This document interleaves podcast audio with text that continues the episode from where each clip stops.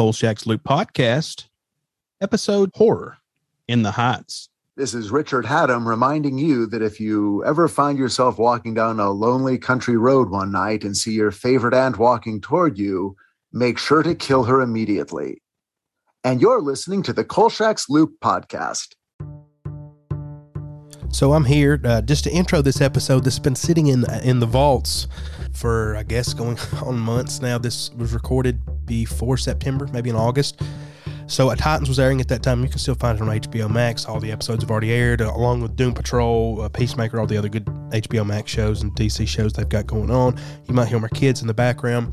Uh, just so happens I was editing this episode, and the timing just worked out. Two days ago was the 20th anniversary of the the Mothman Prophecies, the movie dropping in theaters, and then today, uh, at the time this is this is going to drop, it's going to be January 27th is the 19th anniversary of his show, uh, Rich Hatem's show Miracles.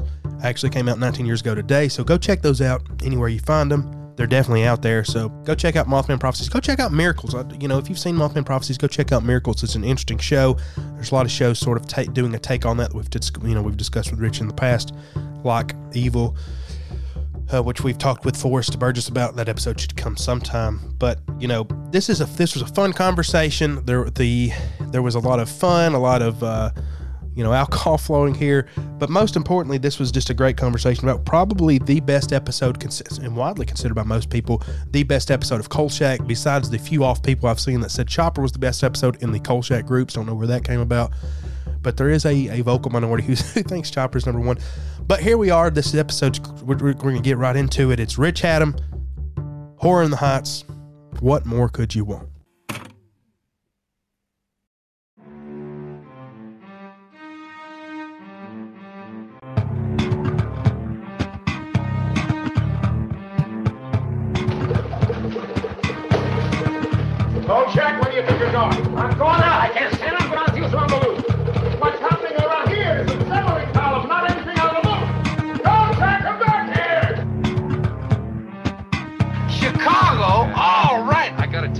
Last time I was in the loop, there was. Oh, hey, listen. You know what we're gonna do? You and I'll sit down and have a long chat, okay? We'll rap about jive. I don't trust you, Kolchak. You double-crossed your own fairy godmother for a story. All right. I gotta. Hello and welcome to Kolchak's Loop, a podcast dedicated to all things Kolchak, of course, based on the uh, from the great novel by Jeff Rice. I am one of your hosts tonight, Bradley, and uh, talking about people we don't trust across the aisle on Zoom.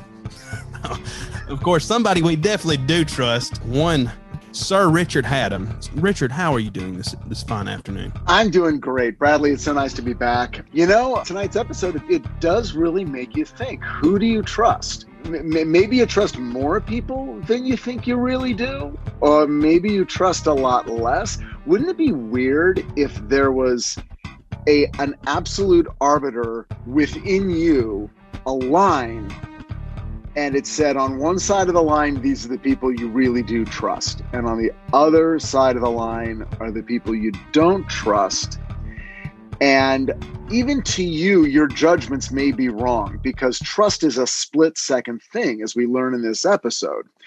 And so wouldn't it be interesting if there was a way to sort of like you know put your hand in a box and suddenly get the names of the people in your life you actually do trust yeah, and and oftentimes I think you know sometimes we think of things in black and white, but then there's like that gray area. Like, do I trust this person or don't I trust that person? But you're talking what what you're talking about in the split second. I guess you'll find out.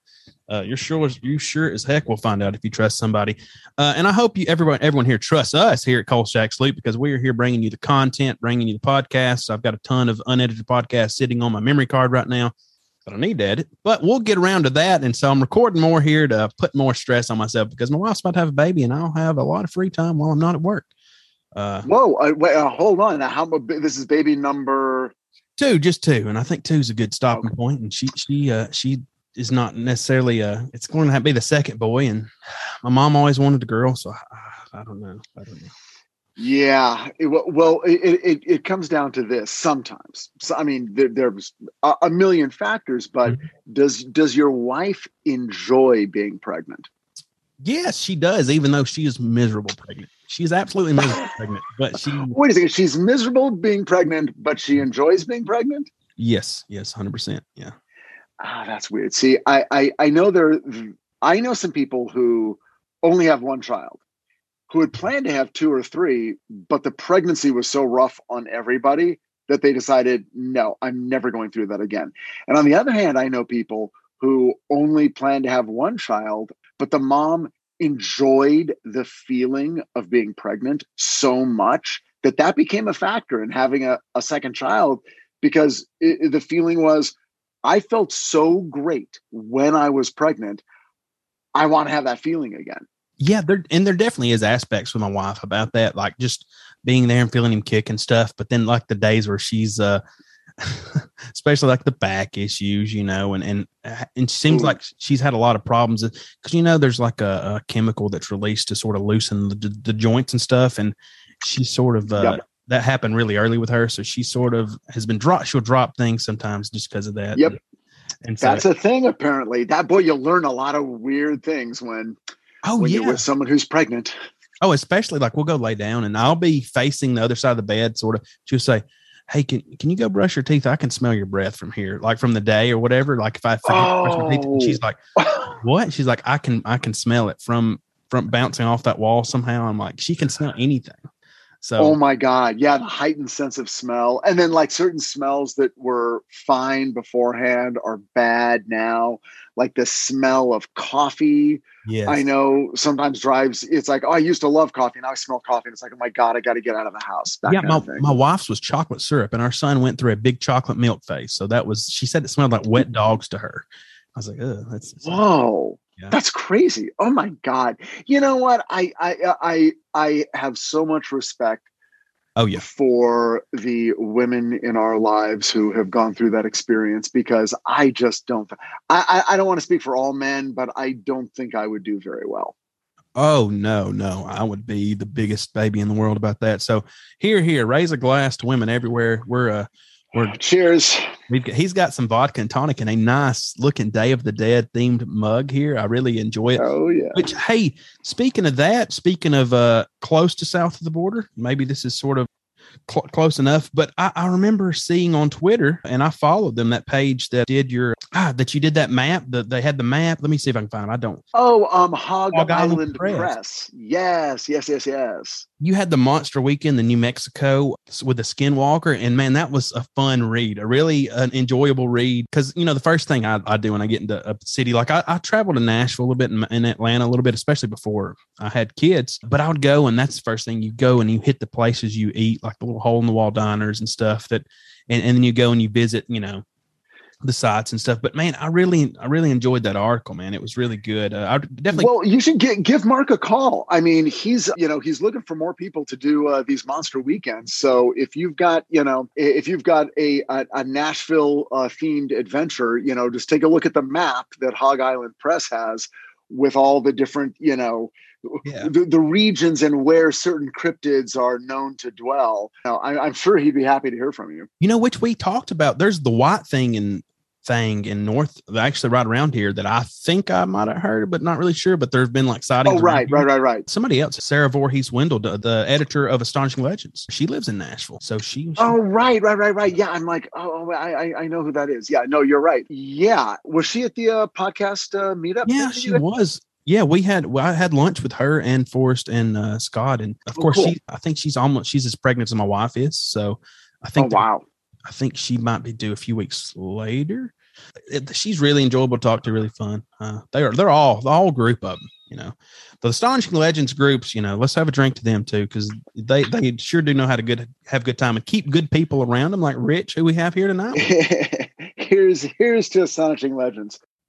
We're here having drinks. Uh, I'm having actually a little bit of the Rocks tequila, uh, the Teremana tequila that he made. A little bit of that with some. Uh, I call it horror in the sprites, and you can use Sprite or ginger beer, and then you use a little bit of bitters and a little bit of blackberry brandy of, of sorts, and it, you know just mix it all together. And uh, It sounds delicious. I, I. I, I have to try it. and what are you having tonight, Rich, for the for the afternoon? Um, I've got Tito's vodka and Fever Tree Mediterranean tonic water. Hmm. I've just discovered the Fever Tree uh, tonic waters. They've got like different flavors. They've got like a cucumber one and a lemon one, and the Mediterranean, which has a little bit of rosemary in it. And I, I was like, oh, I don't, you know, I, I just need regular tonic. But somehow I forget where we were. I think Susan and I were up in Santa Barbara, something, but we ended up, it was like, oh, this one has cucumber in it and she likes that. So we tried it and it's like, oh, this is a lot better than I thought it would be. Because mm-hmm. that kind of thing, that kind of flavoring can go wrong really quick, but it's pretty subtle. And then I tried a few of the others and it's really, really great. So I'm like, okay, this, and you can sort of just like the lemon ones, I just drink, they're all like lemon soda. So it, it's almost like having a cocktail, but there's no booze in it. So Yeah, I, I dig it, man. Let's see what else. Uh, have you been watching? We have. We need, let's catch up with Rich. Ha- Have you been watching anything recently on TV? Anything you checking out besides DC's Titans airing on HBO Max every Thursday? Hell, yes, of course that. What have I been watching? Oh, well, I'm I'm sort of I'm going back to a show. Well, when I say going back, it's been it's been out for a few years. I haven't seen it. It's a show called Shrill, which is great, starring a woman named Aidy Bryant. It takes place in Portland. It's just about this. It's basically about a woman who is just sort of like going through her life. She works for a newspaper in Portland. And it's sort of it's one of those half hour shows that's sort of funny, but like not an out and out comedy. But it's about her finding her voice as a journalist. It kind of starts, it's based actually on an actual journalist who went through an experience. She's sort of non we'll say non-traditional body type. She's she's kind of big. Mhm. And she started getting trolled uh, in a really cruel and kind of aggressively, you know, scary way and she confronted the person who was trolling her and and sort of began this dialogue with that person. And so that's an element of the show but not a really big one. But it's just more about her life. It's really interesting and really cool and i'm enjoying that. I'm also watching ted lasso with the Yeah. rest of Yeah. america. That show's great. And then and then we had to go back to uh the mary tyler moore show just Oh, this yeah, week just in the last night. And the night before because Ed Asner passed away. So it's I, I- I said to Susan, I'm like, you know what? Let's watch. Let's put in some classic Mary Tyler Moore. Let's watch uh, Ed Asner in his classic role, and he's just so great. Yeah, he is. You know, I remember him. I used to watch. I saw this movie. I think it was in the seventies. Actually, around the time I think seventy four, maybe when Kolchak was came out, called The Wrestler. And of course, I'm a huge wrestling fan. He was actually there, and he runs his own promotion, like in the movie. And he does an Oh, really? Yeah, and I loved it. It's a there's uh, you know there's people in there like Verne Gagne who was a big wrestling promoter back in the day. There's actually real people in the movie who were adjacent to wrestling at the time. So, and it's really cool. Like people die in the ring and stuff. And he's got to figure all this out, and it's really cool. Like to see Ed Oh, Asner wow. and a lot of great things, man. A lot of great things. Yeah, yeah, he's great. He was pretty old. The weird thing is now the only the only two people from the Mary Tyler Moore show who were regulars, semi-regulars Mhm. that are still alive are John Amos and uh, Betty White. And Betty White is the oldest of all of them. Yeah. and she lived longer than any of them. So, uh, I mean, again, except for John Amos, who I think is quite a bit younger. I think. I mean, I think Betty White's ninety nine, and I think John Amos might be in his eighties. I don't think he's in his nineties for sure. Yeah, Betty White just lives outlives everybody, don't she? Though she's just I guess that. so. she's just like that. It's awesome. Uh, I've been let's see, what have I been watching? Uh, I've been watching this McCartney uh, three two one on Hulu, and I've been in the Beatles mood, and it's great. Just it's McCartney and Rick Rubin, who uh, he's when was a producer for uh, Slayer, uh, who else? Red Hot Chili Peppers, just a bunch of different bands. Uh, he did some ACDC albums, but they're just sitting with a console and, and they're just sitting talking about music. They got a console and a piano, and it's just Paul breaking down his songs, talking about it. You know, and I think Paul McCartney's like the coolest guy in the world. You know, it's Rich Hatem Yeah. and then slightly above Rich Hatem's Paul McCartney, just by smidge. That's about right. yeah, I understand that. Yeah, So- that, that makes sense. but I love McCartney. That's pretty awesome. I, you know, for a guy like myself who has no musical ability at all, and I cannot sing, I cannot play any any instrument. I'm fascinated with bands and um, like uh, documentaries about bands and about musicians, and and it, it it's just because it just strikes me as this magical form of creativity that like I cannot approach on any level. Um, I just saw, I think it was on Netflix. They, there's a uh, there's a documentary about the Go Go's. Oh Um, yeah, And you know, you're much younger than I am, but I kind of grew up with the Go Go's when I was in high school, and and and you know was always sort of you know eh, fascinated. It's like oh the the all girl band, but it's weird to look back and realize they're still kind of the only band of that kind that was all women who played all their own instruments and wrote all their own music. And and apparently they're i mean in terms of bands that have achieved huge chart success they are they're unmatched. And the story of their of their you know rise to fame and then their breakup is amazing. So Man, I'll check that out because I'm I'm a big documentary guy too, and uh, you know that's one of the fun things too. Is Paul talks about you know running into Hendrix and and hearing him play like a song that they had released on the album two days earlier from Sergeant Pepper's. You know, he just sort of rips it out, and I love Hendrix, love that uh ta- he talks so great and then even when they're at the mixing board and he like hey let's and then he brings up some of the vocals isolated of him and then he brings all the music down and he hit a bad note and it ended up on the recording and he pulls everything down he's like this is why we don't start digging around into this stuff like he sort of seemed embarrassed but it's sort of like a cute little moment you know of i love oh, that but uh, I've been watching that. Me and my wife, uh, we try to watch the Twilight Zone. I'm a huge Twilight Zone fan, but she's never watched it, so sort of trying to trickle Oh. those through. We watched that uh, totally holds up i think twilight zone holds up great So we watched a Nick of Time last night, the one with uh, William Shatner when in the the table where the machine, the little uh, you know, Yes. put a penny in. Rich, richard matheson wrote that one that one's He did. great He did. I love that one. That one actually reminds me of the Mothman prophecies because that one's all about he can't understand, but suddenly it's controlling his life. And he loses all his own decision making. And and I just love that. There's something very there's something very like to me kind of touching and very human about how quickly we can we, we can unravel our own psyches. Yeah, man, because I mean, it's it, it, all takes place in this little little contained little town, like a small town that could be anywhere, you know. So I mean, it's just it's just really cool. Let's see what else have I seen. Is there anything else? Of course, DC's Titans. Uh, I've been watching American Horror Story. Uh, that was a good one that I've been watching. They apparently this season's about a rider. It's about like basically this guy going off to the to the East Coast to ride and trying to find his inspiration, and he finds his inspiration in a very unlikely way, and uh, there's some very interesting consequences that very horror esque just takes a turn just out of nowhere.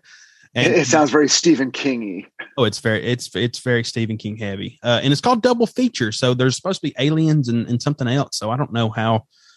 I guess we'll find out. Yeah, I, I I'm I'm used to the fact that that especially now. Well, I'm not even now. I guess even back then, because The Shining was like this. But the and I love Stephen King, but it's it's kind of shocking how much of his stuff is about writers. Yeah, And I I just started reading his new book, Billy Summers, Yeah, which yeah. just came out a few weeks ago. And without giving anything away, he found a way to make it about a writer. uh, I'm like, yeah, really? Wow. Okay. Did not see that coming, but I guess I should have.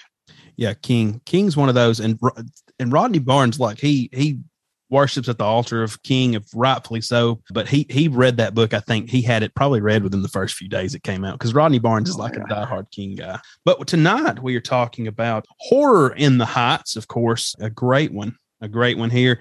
And I will give my opinion on it later, the conclusive opinion. But I, I definitely really enjoyed this, and I, I really haven't found one that I've hated that I have thought like, hey, this is not good Oh, good. because even like the UFO found redeeming qualities about it. Like there were some things like even besides the monster, you know, being sort of invisible. I thought, oh, you know, that's a little.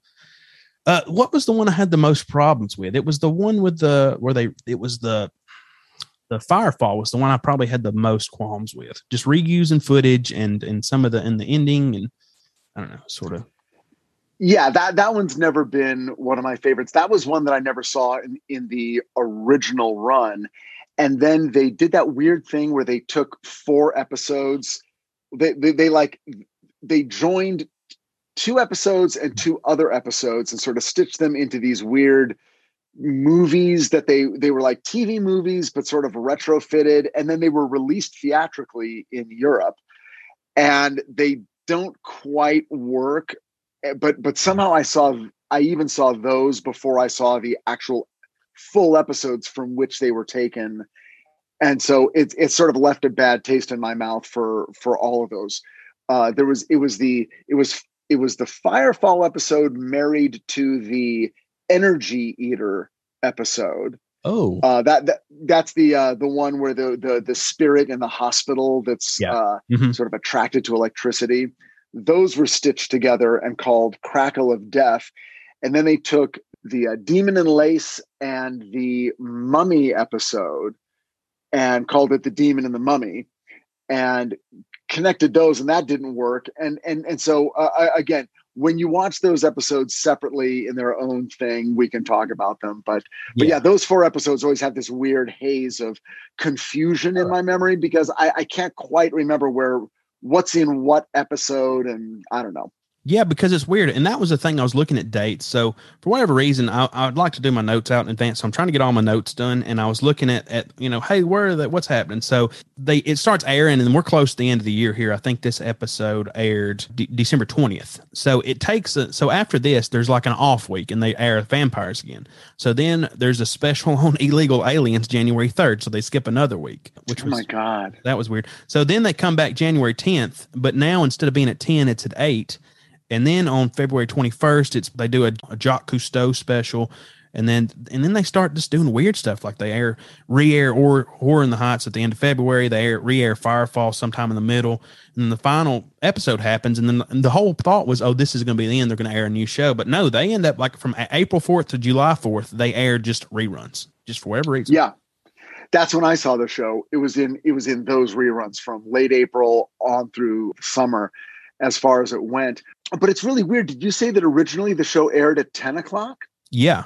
Yeah. 10 o'clock. And then they moved it back to 8. for That is so strange. I, I I can sort of like it. Sort of makes more sense as a ten o'clock show because it is you know theoretically scary. Some of the episodes are more overtly violent than others, and I know that was that was a thing back in the day. It's like eight o'clock was considered the family hour, and Yeah, you yeah. know th- anything you aired at eight o'clock was supposed to be you know rated G more or less.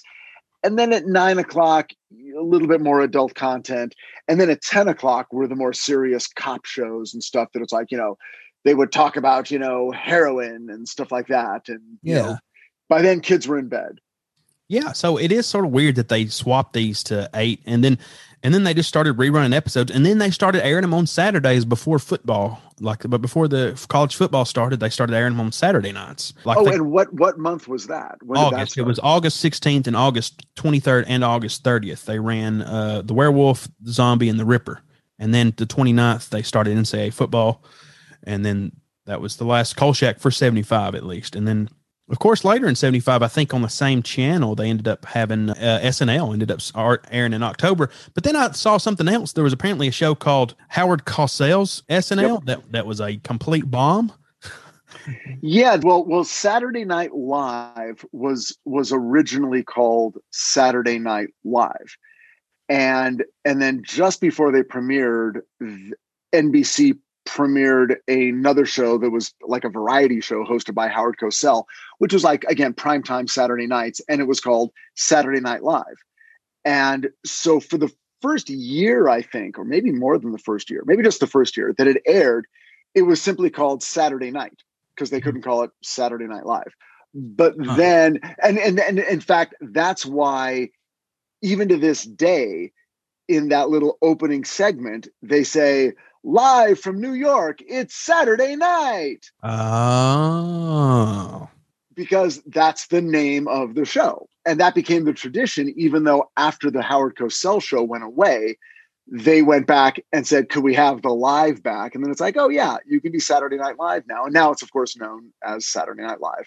But yeah, that first year, it was not. Yeah, and and that's one of those things. Saturday Night Live is one of those shows that I love to watch, but it sometimes I'll just fall off and I won't watch it for a while. But then when I pick back up, I'll get caught up on it. I'll be like, man, these episodes and Dude, it's been on for 45 years. You know, Yeah. I mean, it's it, you, you you can step away from the TV for decades and come back, and there it is. oh yeah, you know. And speaking of that, one thing we didn't do last time, let's do the uh the something I like to call the TV Guide segment of the week.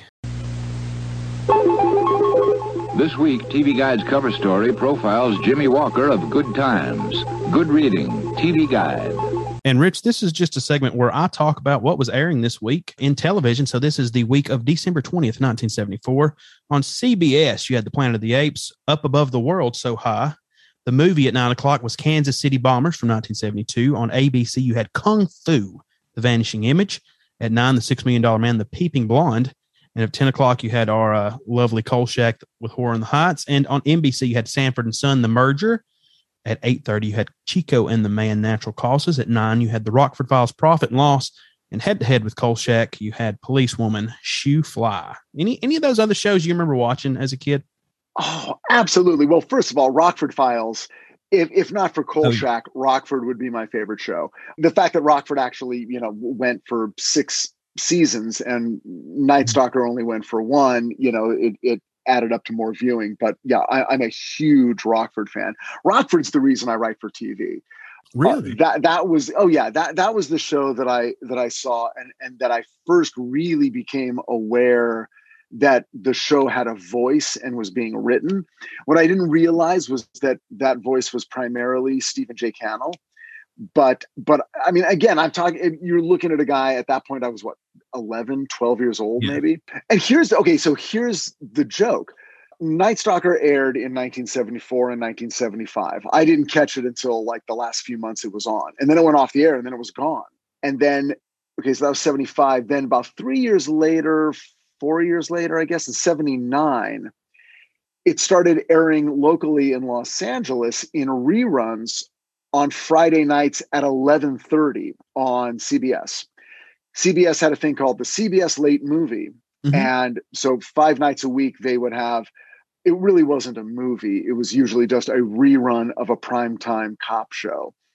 But on Friday nights they would air The Night Stalker. And when you grew up in that era, there there weren't any you know DVDs. There was no cable. When a show was not being aired, it was unavailable. You just it didn't mm-hmm. exist anymore. So the fact that they were running the reruns, I became obsessed. And I was like, oh my God. I mean, I just by chance noticed that it was running late night. And I'm like, oh my God, I've got to watch this. But it was on at 11:30. Now it was on a Friday night, which was okay, which meant I could stay up late and watch it. But I wasn't really used to staying up till 11:30. Like it was a big it was like a big thing. Like, how am I going to stay awake that late and then start watching a show at eleven thirty? So it's like, okay, I gotta I gotta plan out my night. So at eight o'clock, I'll watch whatever, you know, I forget what was on. But then at nine o'clock, I'm like, well, what's on nine o'clock on Friday in 1979? I'm like, oh, the Rockford Files. I don't know what that is, but okay, I'll, I'll give that a try. Oh. And so I, I started, that's how I started watching the Rockford Files. It became part of my Friday night ritual. And this started like in May of 79 and then went all summer. So by the end of the summer, I was a huge Rockford Files fan because that was one of the shows that, you know, got me from 9 oh, to 10 and then 10 to 11, then 11 to 11:30 and then finally at 11:30 I could watch uh Kolchak. So yeah, but Rockford was a revelation. I'm like, wow, this is amazing. This is like a crime show, but it's funny. And I, I mean, it blew me away. And then I just followed everything Stephen J. Cannell did. And then, you know, literally three years after that, I was I was writing TV scripts, you know, just trying to do it, seeing it's like, okay, I'm going to write an episode of the A team. And I, you know, come home from high school and sit down and work on my A team episode.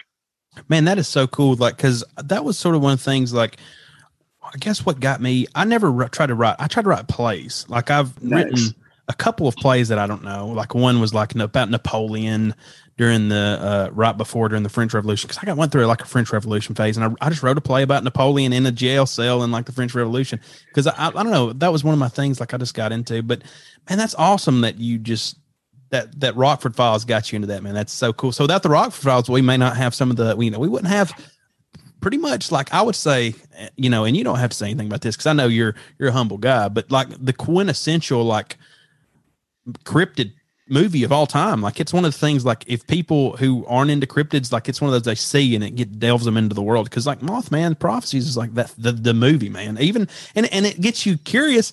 And so here's the thing uh, cool about the Mothman Prophecies and damn it, we're, getting off in this again, but I'm just gonna quick, quick, quick aside about the Mothman Prophecies is you created your own individual story. And then when people like like it's sort of like if you would have made like a straight adaptation, it probably wouldn't have been a good movie to start with. We've talked about that before, but also like you would have laid everything out for people. But then when people go and they're like, "Man, that Mothman was mighty weird," let me go and read about it. Like, what?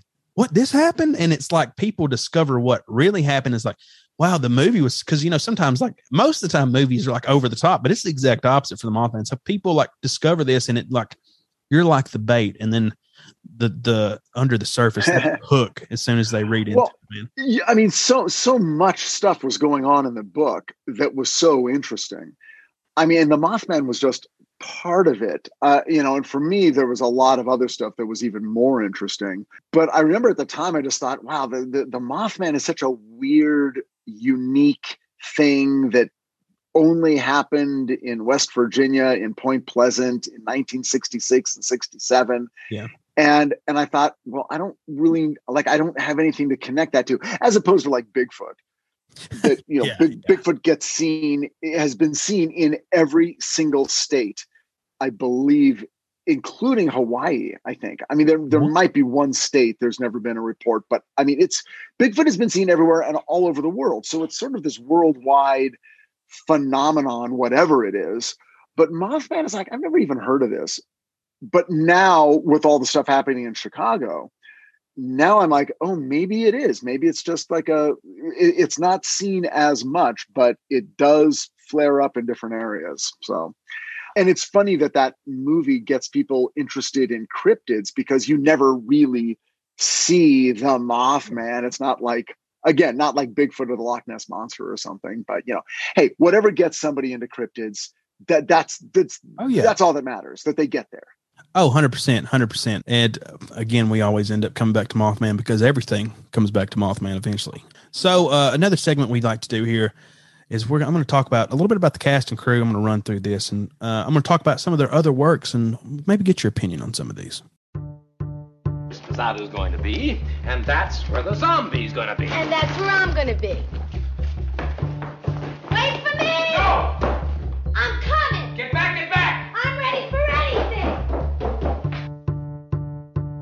And the reason and the reason we play that is because that was Wolowitz's mom on The Big Bang Theory, and everybody, you know, that's one of the big connections from Kolchak. I'm going to dig into the cast and crew, and and uh, you can just kick back and relax this part, and while I do a bunch of uh, unnecessary reading that probably people won't even pay attention to, but this, of course, is the uh, Horror in the Heights episode aired December 20th, 1974. The cast is Darren McGavin as Carl Kolchak, Simon Oakland as Tony Vincenzo, Phil Silvers as Harry Starman, Murray Matheson as Mr. Lane Barriott, Abraham Sofaer as Ali Lakshmi, Benny Rubin as Julius Buck Feynman, Shelley Novak as Officer New York, Barry Gordon as Barry the Waiter, Jack Grinnage, of course, as Ron Updyke, Ruth McDevitt as Emily Cowles, Ned Glass as Joe, Jim Goodwin as Frank Rivas, Eric Server as Officer Boxman, John Bleifer as Charlie, Herb Vigran as Mr. Soul Goldstein, Naomi Stevens as Miriam, Miss Miriam Goldstein, Robert Karnes as Officer Thomas, and three people non-credited in this episode Peter Paul Eastman as an antique shop owner, Leota Richards as a police officer's mother, and Hake Robinson as a police officer. This, of course, was directed by Michael Caffey. Okay, we'll go with that. Produced by Cy Chermak and written by Jimmy Sangster. And this is, of course, based on the novel by Jeff Ross. Do you have any information on the on Jimmy Sangster? Anybody? I know he did the Curse of Frankenstein and Dracula for the Hammer films, right? Did he write anything else? I didn't. I mean, he, my understanding is that he was a British writer, mostly of prose. I think he wrote novels and short stories. So it was sort of I, I've never quite gotten the full story on on how and why he wrote an episode. I do. My understanding is that it was then substantially rewritten to sort of be a Night Stalker episode by David Chase. So I think the original the original concept and storyline existed, but it just didn't feel very much like a Night Stalker episode, and so it it sort of got you know Kolshacked up a little bit, which happens in television. I mean that's that's what you do. You know, there's typically a writer, uh, either the showrunner or someone toward the top of the pecking order that uh, that will go through a script if for some reason it just doesn't feel like it's it's got the smell of the show on it. Yeah, yeah. Um, oh, I dig it. I dig it. And other works by cast and crew. And this is going to be an exhaustive list of about a few people that I just thought were really interesting. So Phil Silvers was, of course, in the Phil Silvers show. It's a mad, mad, mad, mad world. The Be- Beverly Hillbillies, The Cheap Detective, Happy Days, and Chips. Murray Matheson was in Tales of Tomorrow, the Phil Silvers show. Alfred Hitchcock presents. He was the clown in the season three Twilight Zone episode. Five characters in Search for an Exit. The Invaders, Night Gallery, Battlestar Galactica, Three's Company, and the Twilight Zone movie. Abraham Sofaer was in H.G. Wells' Things to Come, The Ghost of Berkeley Square, The Story of Mankind. Uh, he was Dr. Stillman in the season one Twilight Zone episode The Mighty Casey. Alfred Hitchcock presents Twice Told Tales, The Outer Limits, The Time Tunnel, Lost in Space, I Dream of Jeannie, and Star Trek. Benny Rubin was in Lord Byron of Broadway, Citizen Kane, which that's funny. Later on, we'll talk about that. The Red Skelton Hour, The Beverly Hillbillies, The Famous Adventures of Mr. Magoo, The Munsters, The Ghost in the, the in the Invisible Bikini, which is an interesting horror movie. I Dream of Jeannie, The Ghost of Mr. Murr, and he was an, or- an Orson Welles film that holds the record for the longest production time, which is 48 years, 2018's The Other Side of the Wind. Shelley Novak was in The Outsider.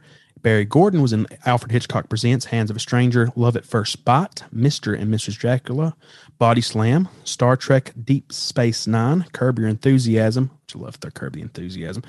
And he was the voice in Jabberjaw, The Kids Superpower Hour with Shazam, Pac Man, The Mighty Orbots, Gallivants, Pole Position, The Smurfs, The Jetsons, Superman, Snorks, Gravedale High, Darkwing Duck, Space Cats, Tom and Jerry, The Kids Show, Batman the Animated Series, The Pink Panther, All Real Monsters, and was Donatello, Bebop, and many others in the famous 80s Teenage Mutant Ninja Turtles cartoon.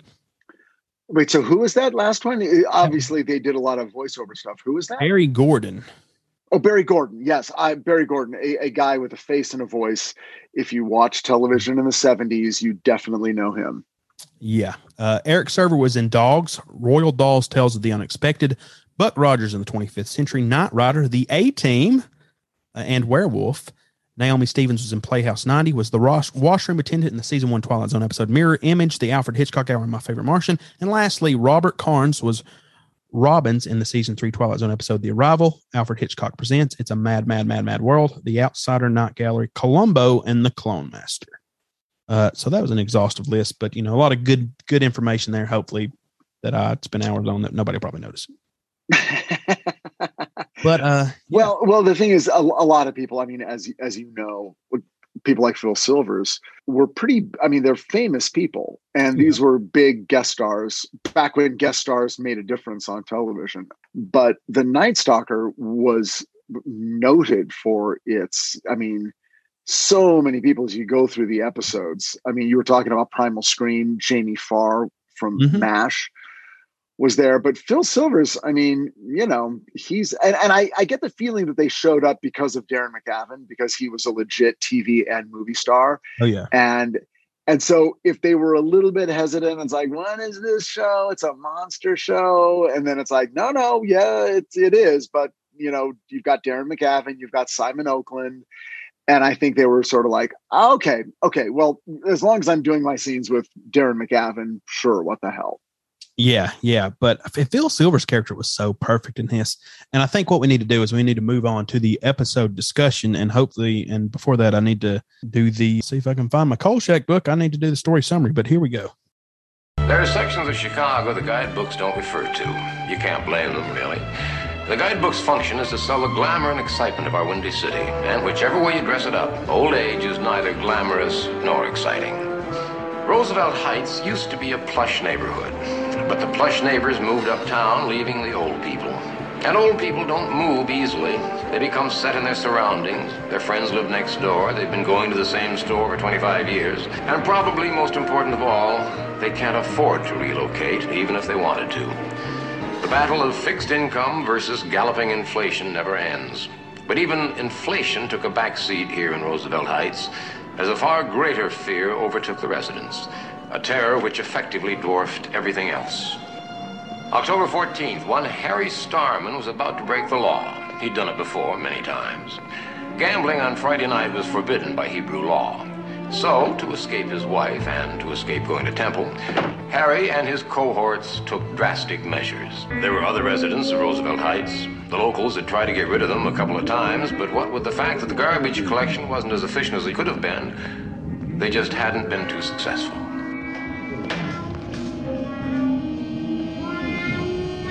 We're of course pulling this from the the great Night Stalking, a 20th uh, anniversary companion by one and only uh, Mr. Mark Dawidziak. And this is his description of Horror in the Heights. Synopsis The mysterious deaths of senior citizens pulls INS reporter Carl Kolchak into the plot of a low income neighborhood. Harry Starman, the friend of a recent victim, believes the grisly murders are the work of a Nazi group stirring up anti Semitism. As proof, he shows Kolchak swastikas painted all over the neighborhood. But the swastika is a symbol that appears in several cultures centuries before Hitler appropriated the symbol. It was used by Greeks, Navajo Indians, Aztecs, Mayans, Pueblos, and Dakotas. Following the symbols, Kolchak finds an elderly Hindu. At first, the reporter thinks that this old man is in some way responsible for the deaths. During another visit, however, the elderly Hindu tells Kolchak about the Rakshasa, an evil spirit that appears to its victims as the likeness of a trusted friend. Wooed into the arms of the demon, they are chewed to pieces. The old man gives Kolchak a special crossbow that can kill the Rakshasa. If you have the nerve to shoot the person to whom you've given your trust, Kolchak believes he's safe because he doesn't trust anybody. Ah, but there is one person. Down a dark alley shuffles the sweet and loving figure of Miss Emily. Carl tells her to stop. He knows it's the Rakshasa, but maybe not. He implores her to stop. It keeps coming. It keeps coming. I'm going to have to shoot you, he warns her in an almost caring voice. He shoots. Later, he'd like to tell Miss Emily that he trusts her so much that the beast took her form, but he'd also have to tell tell her that he shot her with a crossbow. So, man, great stuff by Mark Dawidziak there. Um, I would say get this book, but it is long out of print. And uh, with him working on his Edgar Allan Poe book, who knows if it will make it to the 50th? He he said that he's going to try to get it out at least next year, though, if he can't get it out for the 50th or for the 50th anniversary.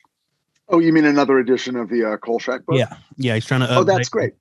Well, there's there's two ver- there's that that's the original version, and then there's one from I think ten years later. There's there Yeah. is another update, and then uh, but it would it would be great if there's a if there's another one uh, coming down the pike. That'd be fantastic. Oh yeah. So you know what? How about we get into an episode discussion? It's a contagious psychosis. Oh, gee. That's my theory, and I've checked it out with a few psychiatrists. There's a definite pattern to the killings. They seem to come in bunches, Hookers? mostly. Some semi-pros. There was an Italian who specialized in flower girls. So here we are talking about the episode. You know, I love the intro scenes. We got a good shot of the loop there, the train going around. I love that shot. Uh, and then we see the first shot of these old men, you know, getting together to play poker. We get a gnarly shot of like rats eating meat and stuff. Like, you know, that that was pretty pretty intense. You know, I was just gonna say I, I never I, I it took me a long time to understand what I was looking. at. It's like why why is Phil Silvers walking past dumpsters of like sides of beef with rats crawling in them, and then and then after after seeing the episode a couple times, I'm like, okay, well clearly this is some sort of meat packing plant, I guess, and they're throwing out some bones or something, and rats are crawling over them or something. Okay, um, uh, but it was a little bit weird. yeah, definitely creepy. weird. And remind me, some when, whenever we get to the part. So Robert said there was a part that was clearly inspired your the Titans in this episode. Is that correct? I do. Oh, oh, th- there was a in in season two in episode six that I wrote. Yeah. Uh, there there was late in the episode there was reference to something at uh, Cadmus Labs, a secret Uh, project called Project Rakshasa. Oh yeah, okay, okay. I completely. I, I think I wrote that down and completely. Yeah. forgot about it. yeah. So clear Yeah, reference th- to there. I, I I put it in there and I'm like, this is never gonna make it. You know, I'm gonna put this in here and someone's gonna go, oh, either A, we don't know what that is and it sounds stupid and forget it, or well, that's a reference to some other thing and it's confusing to people. But no one ever spotted it. And I'm like, you know what? Good. It's there for anyone who wants to enjoy a reference to the Night Stalker. It's there. Did Geoff Johns is he a Kolchak guy? Or have you ever talked to him about it at all? I don't. I he's got to be. He's got to be. I I I feel like we must have talked about it because at the first Halloween party at Titans, I dressed as Kolchak, as I often do. I just every once in a while, I'll just put on the seersucker suit and the hat and see what people say. But um, I, I I'm I'm certain I have a vague memory. Again, there was you know it, there it was all the Berlanti shows. It was Arrow and Flash and Legends Oh, of yeah. Tomorrow and Supergirl That- that is and cool. Black Lightning and all these shows because all the all the writing staffs were in one building in Burbank. Yeah. and it was it was three stories and we would walk past each other's rooms and talk to each other all the time and you know what's going on over here and you know when we had this halloween party people from other shows came in anyway we were making drinks and i have a vague memory at one point i went up to jeff and i said do you know who i am and he looked at me and he's like i think you're carl kolchak and i'm like yes oh my god that's amazing Yeah. so he, he knew at least that much Yeah, so uh, that means Rich is going to have. It's going to make sure we get Jeff on the show. Me, Rich, and Geoff Johns talking. Kolchak. Uh, Rich can make that happen easy peasy. One call, text. I'm That's sure. right. I just pick up a phone, Jeff. Yeah, Geoff Johns, he he's not- drops he's- everything. He's not a busy guy. It's not like he's, you know, Not at all. over all of DC at one point, all, all over over all the DC comics at one point. He's not doing anything. So Oh, uh, and yeah, I'm sorry, uh, Brad. He's here right now. Jeff, come on, get over here. Don't hide over there. It's just no. Uh, he doesn't want to. Oh, okay, right. okay, yeah. So. You know, The Rock actually is in Black Adam now in the DC universe. so the next the next party, whenever Dwayne Dwayne the Rock Johnson is there, uh, you know, just just let him know. So hey, you know, we we actually mentioned your tequila on the Kolchak podcast, Kolchak Sleep podcast. I'm sure he he don't have a lot. Uh, yeah. it's not like he's busy. He'll he'll send you. Uh, he'll send you a case of tequila. Oh, 100 percent. I'm sure he Actually, he, actually, that's how I got this. He knew about Kolchak's loop. He already sent it in the mail. He said, "Man, I'm." You know, ironically enough, I'm friends with a guy who actually got mentioned on the Today Show. He looks like The Rock. I don't know if you saw that. He got. It's like No. a viral thing. He's a police officer from Morgan County, which is where I live in Alabama. But I grew up. I used to be a softball manager on a high school softball team, and he because my cousin was the anyway, long story.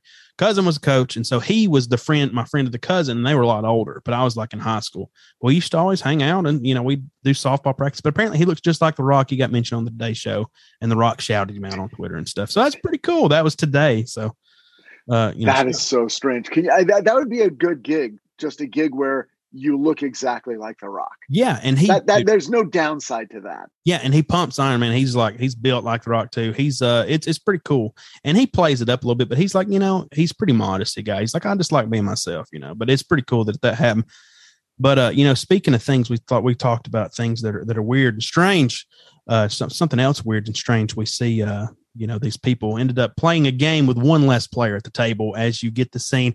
Now how did you think that what did you think about the way this was shot? Uh, i thought it was pretty masterful the way they shot this. What did you think? The, the whole you don't see the monster then you get the reverse image and you maybe see like a little bit of it.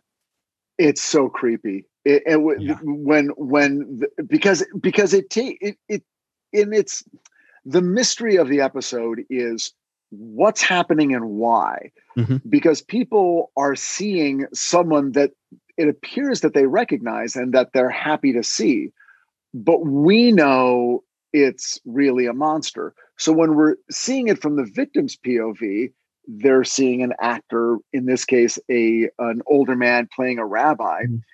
and but they I'll, but i'll say one thing right now.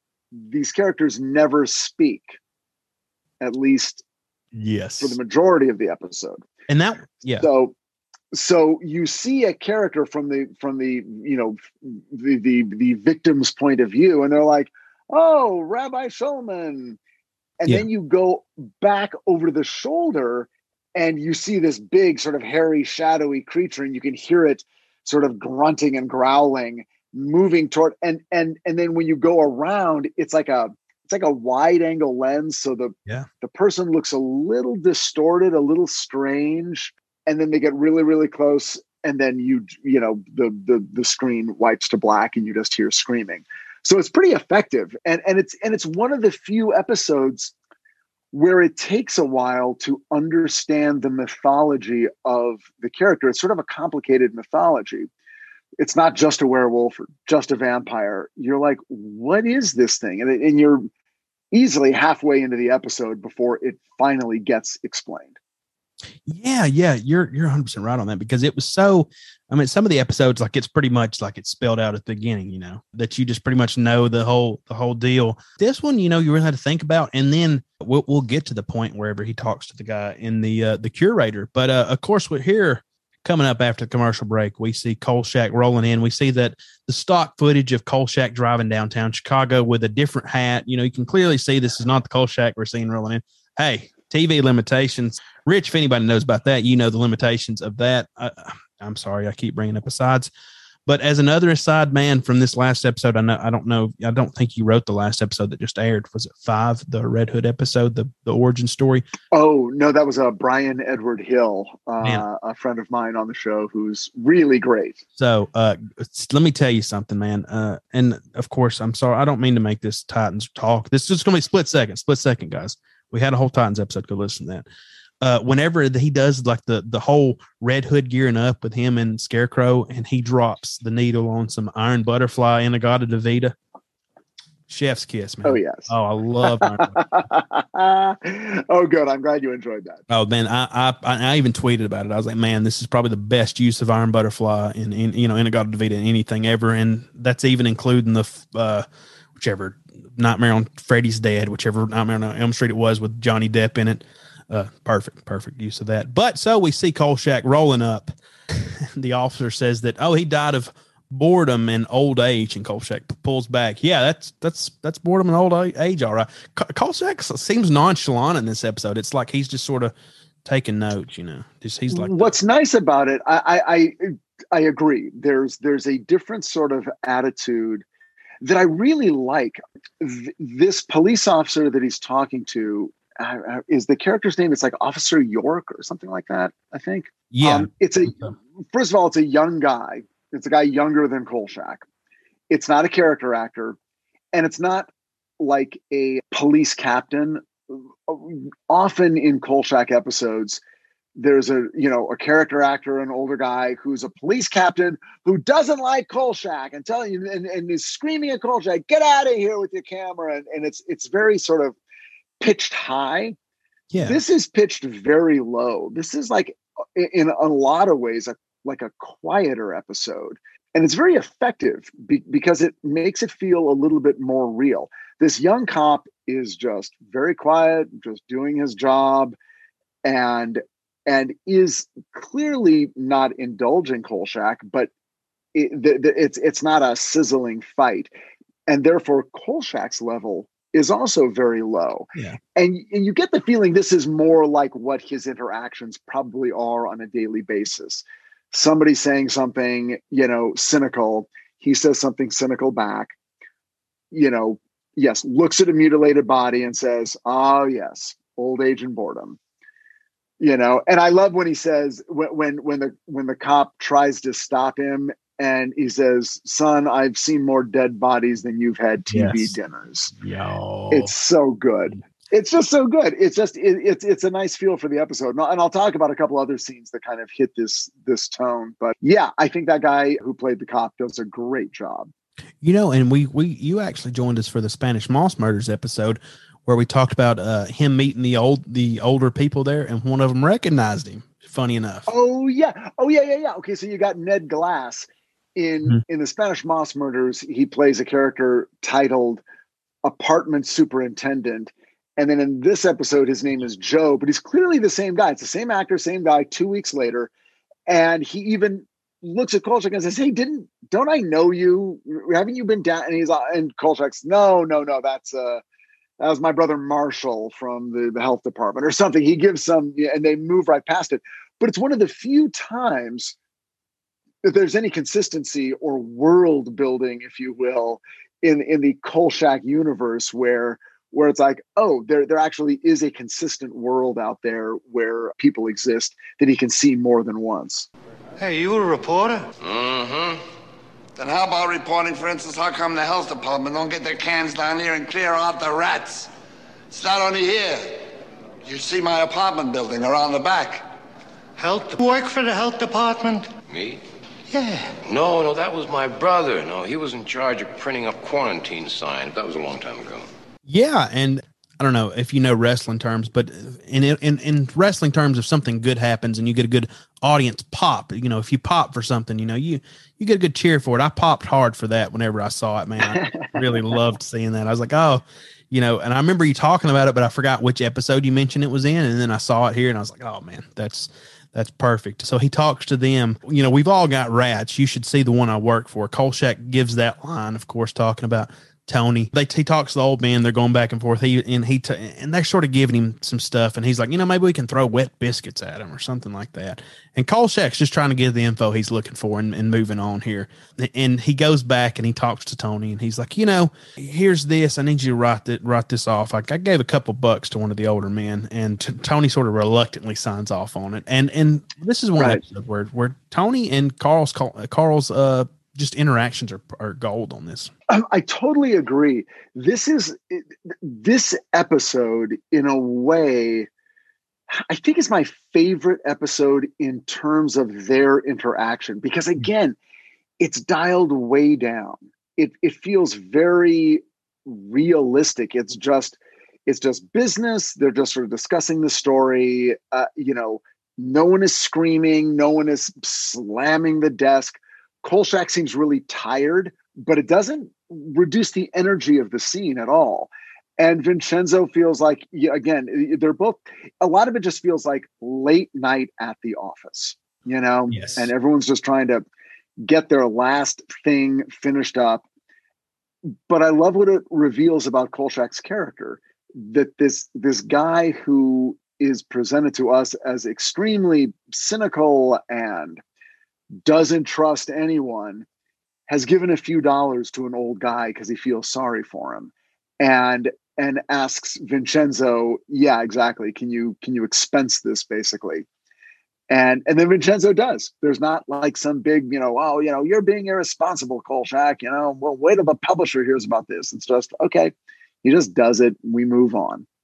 Yeah, and and that's one thing about Kolchak is like it always seems, and I think we talked. I actually talked with one of our uh, our fill-in hosts. So one one of our fill-in hosts is uh, Jeff Coburn. He uh, he filled in last time, and he talked about Kolchak and the little guy, and talked about that. And that's one thing we talked about with Mark and, and different people is like Kolchak is all about the little guy. He he's for the little man, and he he does whatever he can to sort of help him. And and he's the guy who covers the stories that's not going to get covered you know like that would be ru- brushed under the the rug by the police captain or you know anybody in the authority here.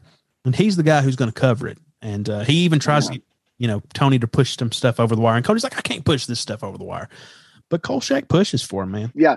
This this episode just it, it reveals a different tone to their interaction that that reminds you oh yeah these guys they they work together every day not every single interaction they have is is a pitched battle. Sometimes it's just what'd you do today? Okay let me see this. Okay yeah that's all right. All right yeah i'll i'll write that off. Okay and just change this and this take out the bleeding heart stuff and and it's fine. Just Yeah. go ahead and do it. And you know and it's like and, and he even says hey well carl you know it's like look if there's a story here we'll follow it. Like go follow it up you know? I'm not i'm not telling you no. G- g- i- i- you know i'm i'm here for you and Kolchak's like all right you know he's he's a little bit really and vincenzo's like yeah sure I, I mean, it, it's really great. It, it it makes me wish we could see more of those days and more of those mm-hmm. interactions that Yeah. that have a different tone. A- And and there's another scene coming up which I think is even.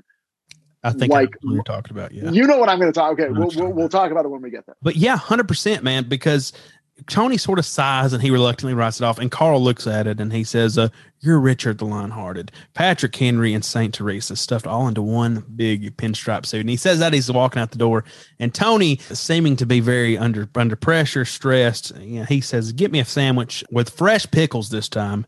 And a cream soda, and that's his like take the edge off. His his his little Right, cocktail he's- is, is that. Yeah, he's he's calling downstairs. I mean, and again, it's just there's something wonderful about that set and as a viewer being in that environment at night television shows are not shot this way anymore. I mean i mean the amount of shadow and you know all the light is being provided by visible sources just desk lamps and overheads and and not much at that. And and again the tone it's like ooh we're, we're getting sort of late night after hours people are finishing up. Like literally it could be it could be eight o'clock at night or it could be two in the morning i have no Yeah. idea And I think most people have been there. Like, you know, we've all had to work the job, the night shift that we didn't want to work. And, and, you know, you see the darkness outside and you're closing up shop for the night and you're like, I just need to get out here. And the only light you see is inside. And you get that, that sense right there that, Hey, you know, there's no visible light outside. It's time to. They should be in bed by now. Kolchak should be, you know, off the off the beaten trail here. He should be sleeping. Uh, but everybody's still there. That's the funny thing, you know. And Miss Emily gets Kolchak to read through some of her advice columns. This is this is one of the the comedy parts that I really loved. And it seems as though, from what I interpreted, one of those is a 73 year old man who has so many women that he uh, has not enough. Uh, how you say? We'll, we'll say drive. He he doesn't have the uh, stamina that he needs. Well, you know, he's 73. So, you know, I, I, you know, I, I can see it coming one day, decades away, but it could happen. It could Yeah, yeah. For people like Rich, though, you know, maybe when you're 95 or so, Rich, you may experience that. But right now, Rich is just, uh, yeah, we'll move on. We'll move on. He's a steamrolling machine, though, if we had to. When I'm 95, I will have been dead for a long time. no, you might be like Keith Richards, which you know that's something else. Charlie Watts passed away. He, you know, that's like one of the first Rolling Stones. Ron Jones, man. So, uh, Rolling Stones, great band. So I don't know why I brought that up right here to bring bring us down here, but uh, yeah, yeah. so she tells Kolchak about her real dream, writing a detective novel, and seeing Miss. If there's a spin-off show, Miss Emily writing crime novels, I'm here for that. It's Murder She Wrote. It's it's basically the show that became the Angela Lansbury show.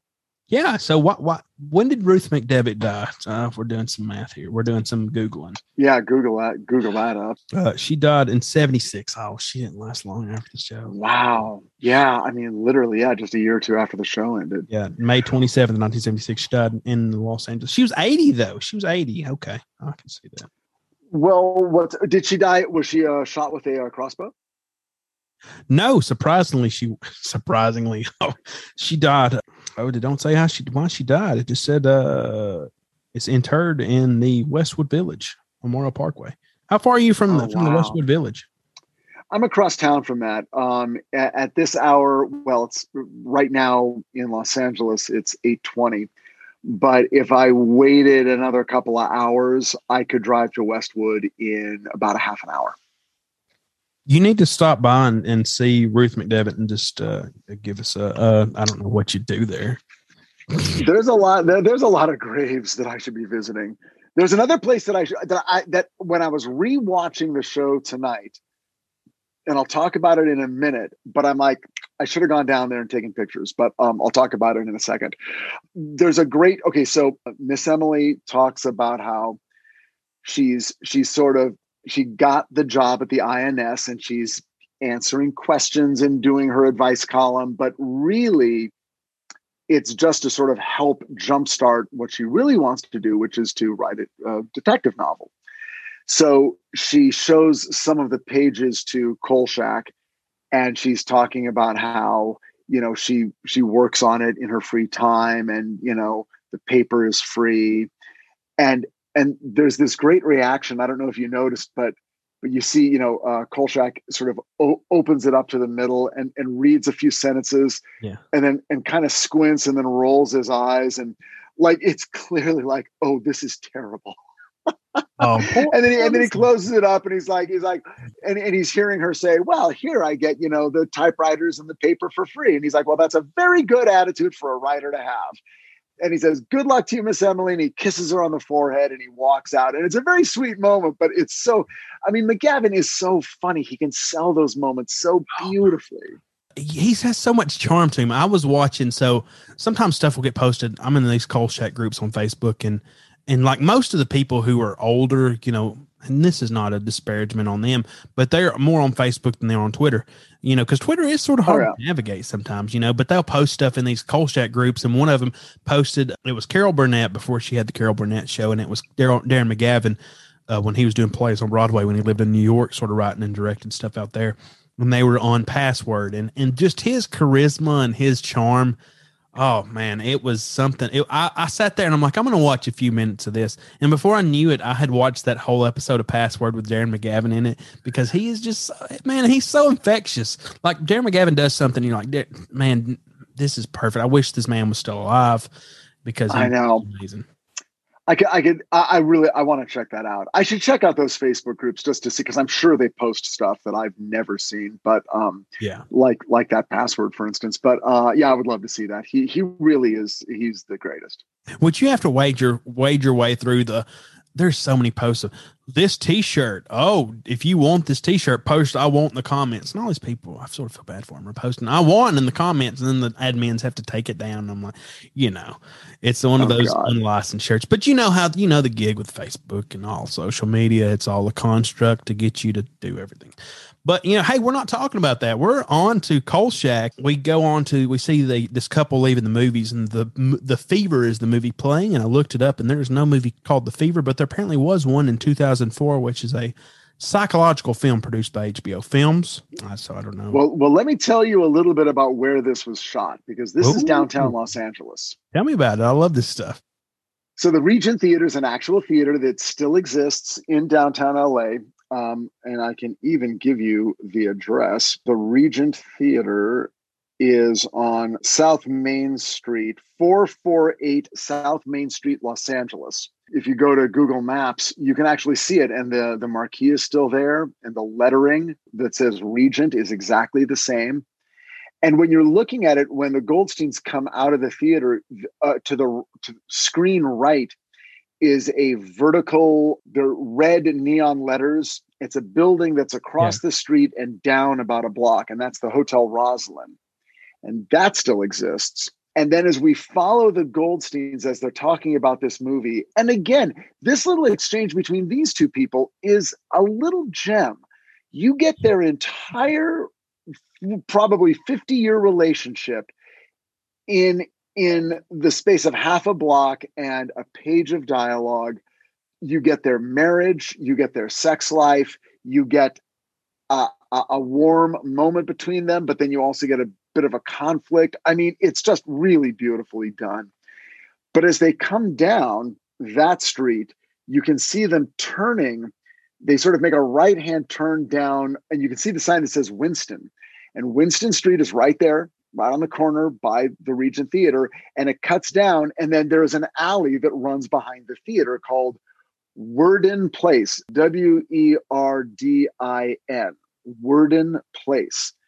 And I'm pretty sure this was filmed on location. I think this was not the Universal backlot. I think they actually were in downtown LA, and as long as they had the block, they used that whole area. So they start out on Main Street and then go down Winston Street and then go on to Werdin Place.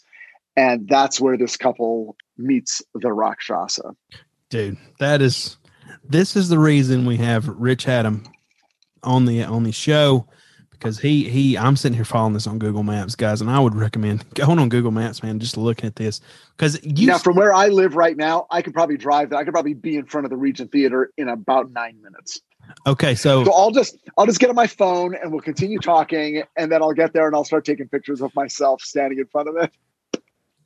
dude that would be that'd be we we do need to do something like that one day uh, do you hear do you talk about with people in la about like stories that they've experienced is there like because you know you had the whole thing about the the cecil hotel and stuff is that in los angeles right Oh yeah, oh yeah, yeah, yeah, yeah, yeah. which that was sort of Oh, borderline so many, so many haunted stories, uh, or stories of haunted places in Los Angeles. I mean, just uh, thousands of them. So Yeah. yeah, there's they're, they're out there for sure. Could probably I could dig something up. Yeah, for Cool. sure. because you know that was one thing that I listened to was like people seeing like Richard Ramirez too. Like uh, I don't know if you did you watch the Richard Ramirez Netflix stuff, the documentary. Uh, no, I did not. They I think I don't know if it was that, but I watched something maybe adjacent to that where they talked about people would see him like uh, uh after long after he was dead. You know. Really? Oh, Jesus Christ. That is really creepy. In fact, the thing I resented about Richard Ramirez was that they called him the Night Stalker. Like that Dude, really cheesed me 100%. off. Hundred percent pisses me off because you can't find a damn thing about Kolchak because this son of a is sitting here taking all the Google links. So I got to take put in Kolchak like man. Yeah, Richard- yeah, yeah, yeah. yeah, son of a. That's and there's probably more words I could use to describe that that piece of. But uh, you know, moving on to from Richard Ramirez, you know, you talked about the older couple, and they have such a lively. You, you were 100 percent right. I had that lively discussion. You didn't keep your keep the lights on, and she, she's just giving her her list of uh you know things. You know, you barely even took your clothes off, ran to the bathroom, put on your pajamas. Why were we like that? And you just this gem of writing that, that just in a matter of a, maybe even less than two minutes. You know, not a Oh, whole yeah. lot of time. I didn't understand it. Why? The movie. What's to understand movies nowadays? They take their clothes off. That's all that matters. Jeanette MacDonald, Nelson Eddy, they never took their clothes off. Neither did we, really. We never left the lights on either. Now that I come to think of it, what would it have hurt? Come on, Miriam. Well, what would it have hurt? All that running in and out of the bathroom, putting on our pajamas, all that ceremony. Oh, Saul. What were we so ashamed of? Come on, Miriam. And uh, so they split up, and she's like, I'm going to go down the alleyway. Or he's like, I'm going to go down the alleyway, take a shortcut. She, I'm not going to go down the alleyway. We know what happened. She uh, has something around. There's a swastikas, and he's like, Oh, it's teenagers. They're doing all that stuff. And eventually, of course, of course, you know how this works. The the wife she don't want to be alone. She runs and chases after him. They see the police. Wasn't it the police officer that they saw? Uh, Yeah. Well, what's interesting is that you know there are characters in Kolchak episodes that get killed who are guest stars. In the Spanish Moss Murders, you know, we get to know Pepe Larue, who's his name is really Murray, and he's from New York. And we get to know him, but he's like an actual character in the drama who gives us information. And then he dies. You know, there's a character. I mean, Phil Silvers, you know, meets a grisly end in this episode. Uh, spoiler alert. But Oh, yeah. rarely do we get to know characters who don't play any other role in the show other than victim. And that's what makes this particular vignette really emotionally sort of captivating because because we don't we almost expect it to be a wordless scene. We're just going to see two Yeah. people walk out of a theater. We're not going to hear what they're saying. We're going to hear Kolchak talking over them. We're going to see them walk into an alley, and then suddenly we're going to see them Mhm. uh, uh, attacked.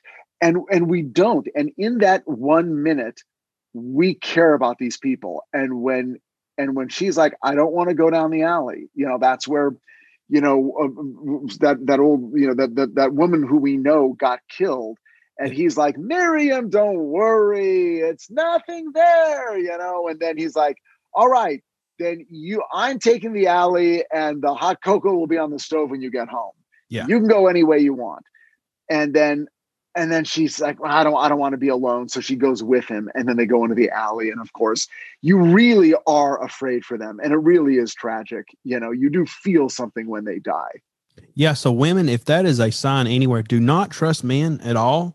When men will leave you lead you astray. yeah that's true yeah the, the guy will always go the dangerous way and get you both Yeah. killed Just ask my wife. but again it's like it's like if you're if you're watching the episode for the first time you've seen a guy think that he sees his rabbi but no one knows that. The audience we're the only ones who know this okay?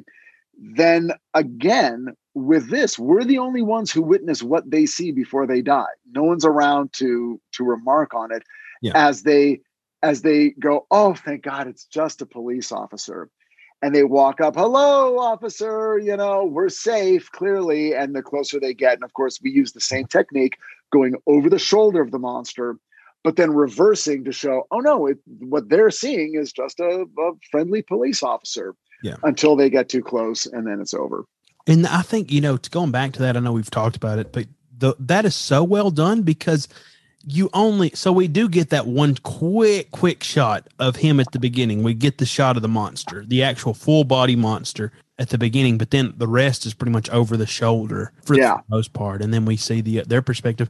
But th- I think be- that is perfectly shot because you see the danger at the beginning. You see what he is for a split second. But then the rest of the time, it's either over the shoulder or it's their perspective of him as a incarnate of somebody they know and they trust. They build the fear there that because we know, we know what what it is.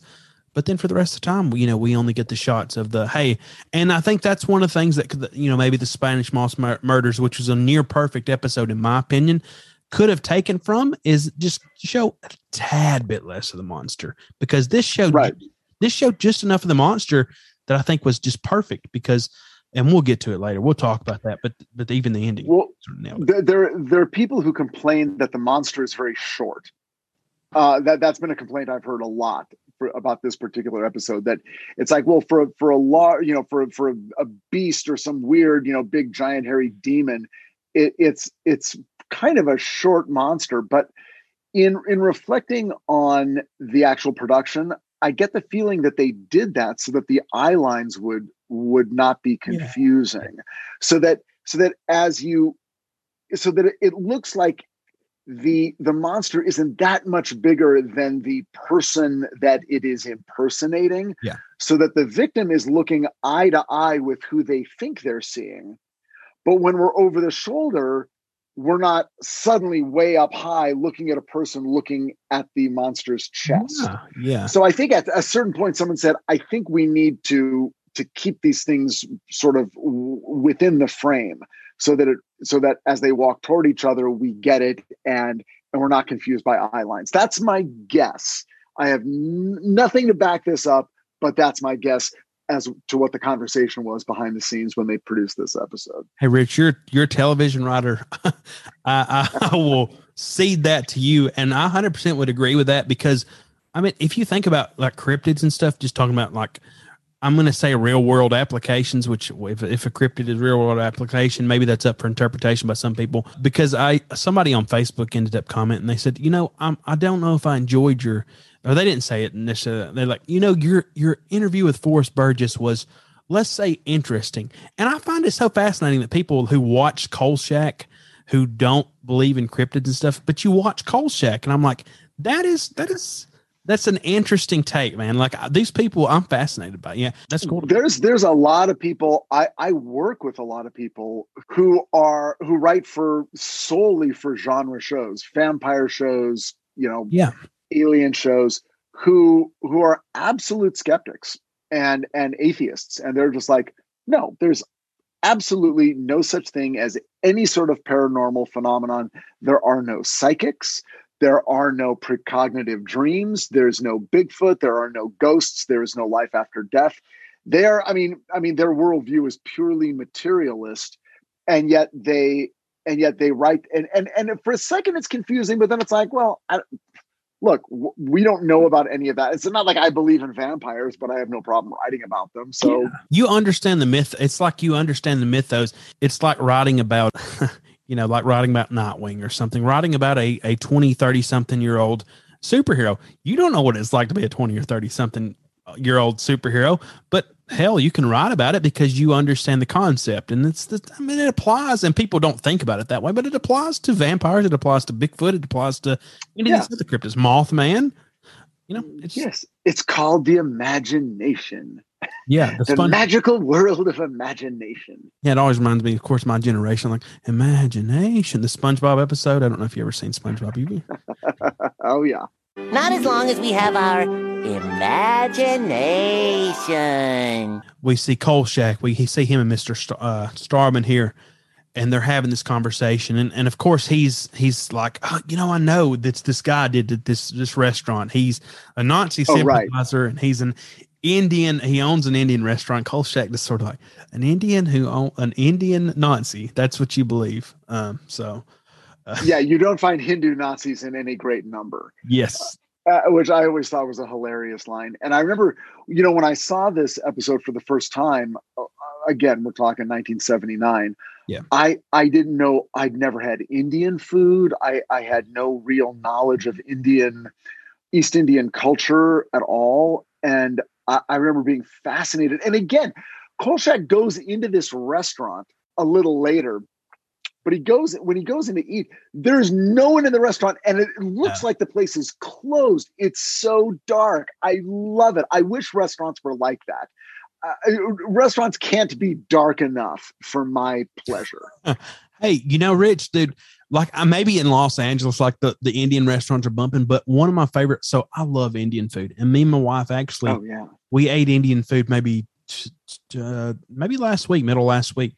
We, we have a one about 30 minutes, 40 minutes away. So we don't get to go to it as often as we want to, but we went. And here's the thing, like we, I placed it to go order usually. I'm like, I want the shrimp curry. And they said, how, how spicy do you want it? I said, as spicy as you can make it. I don't know if you know, Indian spicy is like a different level of spicy. And when I eat yes. when I eat Indian food, I don't think of it like eating food. I think of this as like a battle, like it's an experience, man. Because and I'll get the I'll get the shrimp curry and I'll get the mango lassi, which is like a mango yogurt drink. and oh, I'll Oh, yeah. eat- and I'm sitting here and I'm sitting here like I'm breathing. Like I'm, and she's like, "Why do you get it so hot to labor over?" And I'm like, "Because it's about. This is not a food thing. This is not about taste. This is about the experience. You have to experience Indian food the way they intend you to experience Indian food, and it is the So- thing ever. that, that you- you're you're just like my friend Herb Patterson. Uh, there's a guy I went to high school with and was friends with through college, and he had gone. He went to he did like a year abroad at St Andrews University in Scotland, Yeah. and and he's like, when you go to Scotland, like they're like in LA, you can find tacos anywhere. You know, that's sort of like the go-to ethnic food is Mexican food because we're very close to Mexico. But Yeah. for and and and we have a large uh, population of people from Mexico and South America, so that that food is very very gettable. In St Andrews in Scotland, Indian food is the go-to Oh, ethnic really? cuisine. Yeah. And I think it's the same thing in England too. There's just there's curry shops and and uh, you, you can just get Indian food anywhere. And he always said in Scotland, the Indian food is much more authentic and it's much hotter. Not like this stuff they have in LA. It's it's much so I got used to the very, you know, the hottest of all. And he and I used to go to Indian restaurants and I, you know, learned about Indian cuisine and just love I still love it. But I remember this one night we went to this restaurant and he'd just gotten back and we ordered our food. He ordered lamb vindaloo Ooh, and and they said, you know, what what level? And he's like, I want it really hot, but I want it the way you guys eat it. Okay. Yeah, Don't don't make it. I know I look like I walked in off the street, but make it the way you and and you can just see the waiter sort of like squinting and smiling, like, oh really, sir? and he's like, he's like, yeah. And he's like, very well, sir.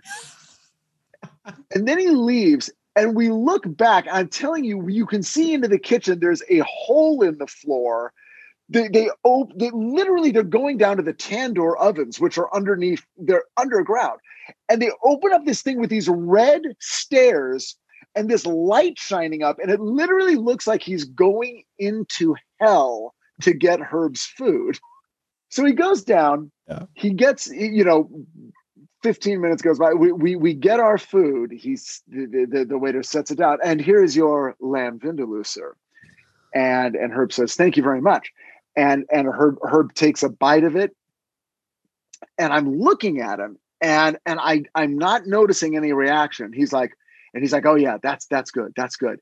Then he takes another bite and another bite, and I look at him, and he's not like grimacing or spitting it out or anything but I'm looking at him and and suddenly I just see sweat pouring down his face.